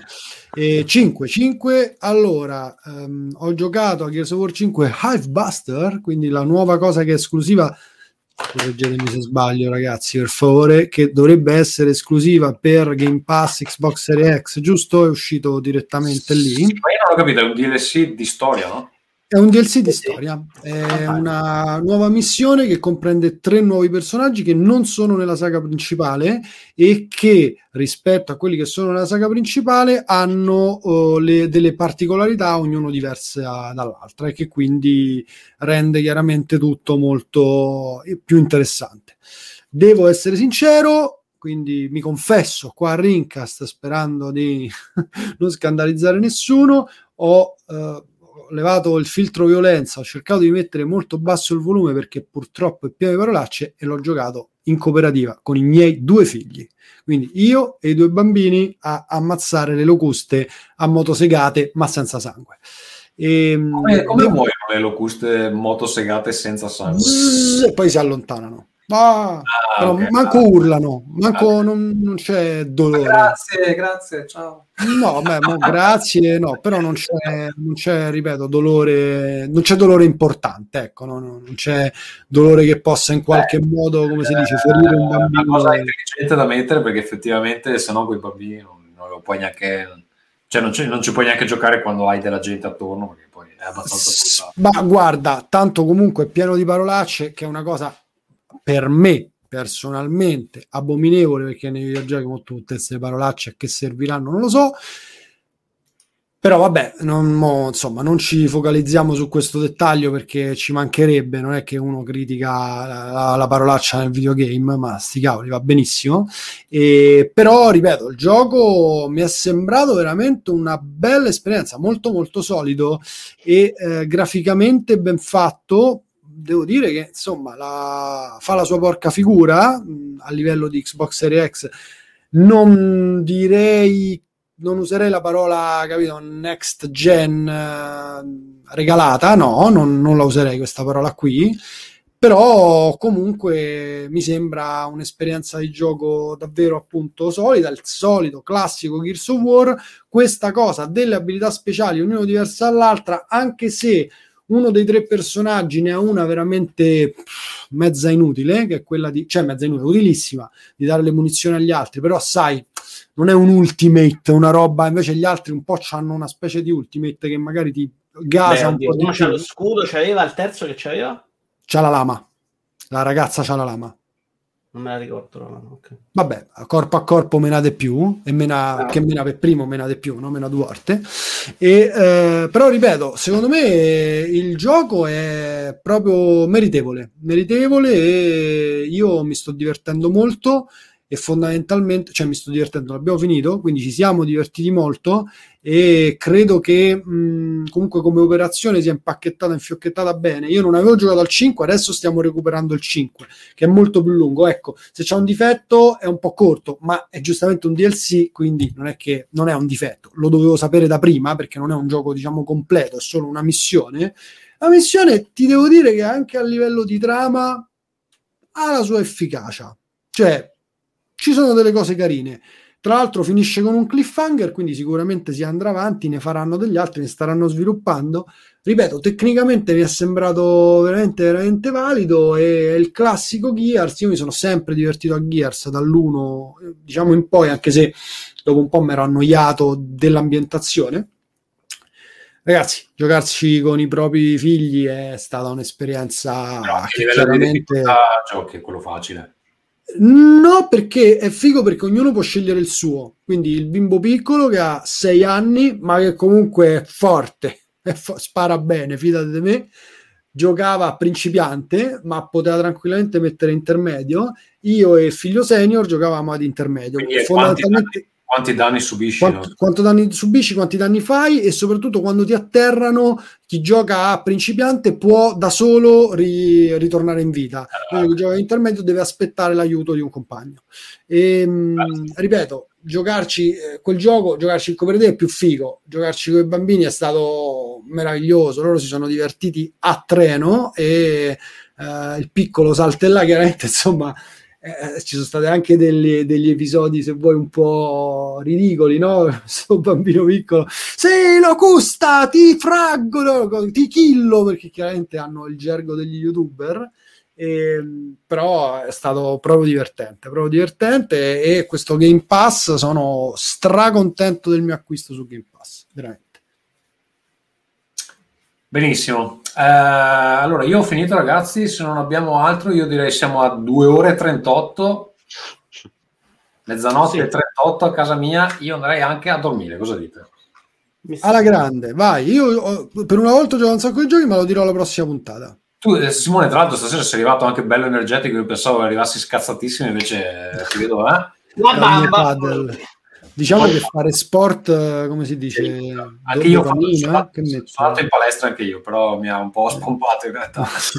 Va bene. Ma lo so, eh, giocare con gli amici, rivedere gli amici una volta ogni tanto in questo periodo incredibile delle nostre vite, forse insomma mi ha un po' galvanizzato. Dai. Va bene, dai, io saluto gli amici da casa che ci stanno seguendo do l'appuntamento sarà qualche momento di febbraio e niente, ringrazio il signor Michele, l'ingegnere, Ciao a Ciao. tutti.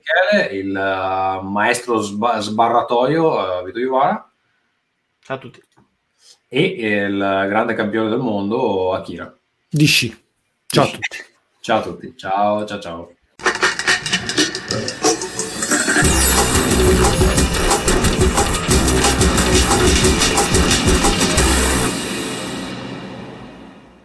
In chiusura, il solito segmento dedicato ai nostri contatti. Allora, mi trovate al momento anche sul podcast di Incassaforte, tra l'altro è facile che eh, a breve ci saranno anche i video. Non so se ci sono le dirette, c'è, c'è tutta la possibilità di farle, ma probabilmente è meglio non, non- non impegnarci in quel senso, ma ehm, presto ci sarà anche il canale YouTube, quindi cercate il podcast in cassaforte e eh, appena possibile vi daremo anche il link a, a, eh, YouTube. Ehm, potete supportare Rincast all'indirizzo patron.podbean.com slash rincast oppure comprando dai link Amazon ultimamente sono linkati eh, direttamente eh, nell'episodio quando parliamo di giochi perché sennò il signor Jeff Bezos mi rompe le palle. Se volete parlare con noi tutti i giorni ci trovate su telegram.me slash eh, rincast. Ovviamente eh, siete liberi di mandarci le email a rincast.gmail.com anche se eh, ultimamente non ce ne sono arrivate molte perché ormai mandare email eh, è una cosa del secolo scorso. Mm, Facebook, um, Twitter, iTunes, eccetera, ci trovate sempre cercando Rincast. Il, eh, l'indirizzo del, eh, del blog è www.rincast.com, da lì ci sono tutti gli episodi. Anche questo episodio è stato montato con il software del nostro ascoltatore Alex Raccuglia, si chiama Producer, eh, lo trovate in vendita a ulti.media slash producer. Lo ripeto perché l'ho detto male, ulti.media slash producer. Eh, una cosa che ehm, parlavo, ne parlavo all'inizio dell'episodio, ehm, a maggio saremo di nuovo su Kickstarter con uh, The World Anvil per quanto riguarda i giochi ruolo, con un, pro- un progetto internazionale, si chiama Broken Tales, è un gioco dove le favole vengono uh, in qualche modo invertite, i cattivi diventano i buoni, i buoni diventano i cattivi, tutto con un tono molto dark, un po' alla Tim Burton. Uh, se volete potete già mettervi il segnalibro alla campagna se vi interessa e uh, il link è bit.ly slash broken-tales e da lì uh, potete vedere direttamente la pagina di attesa della campagna e mettere un segnalibro se vi interessa. Io vi saluto cari amici a casa e noi ci sentiamo al prossimo episodio. Ciao! Green Greencast.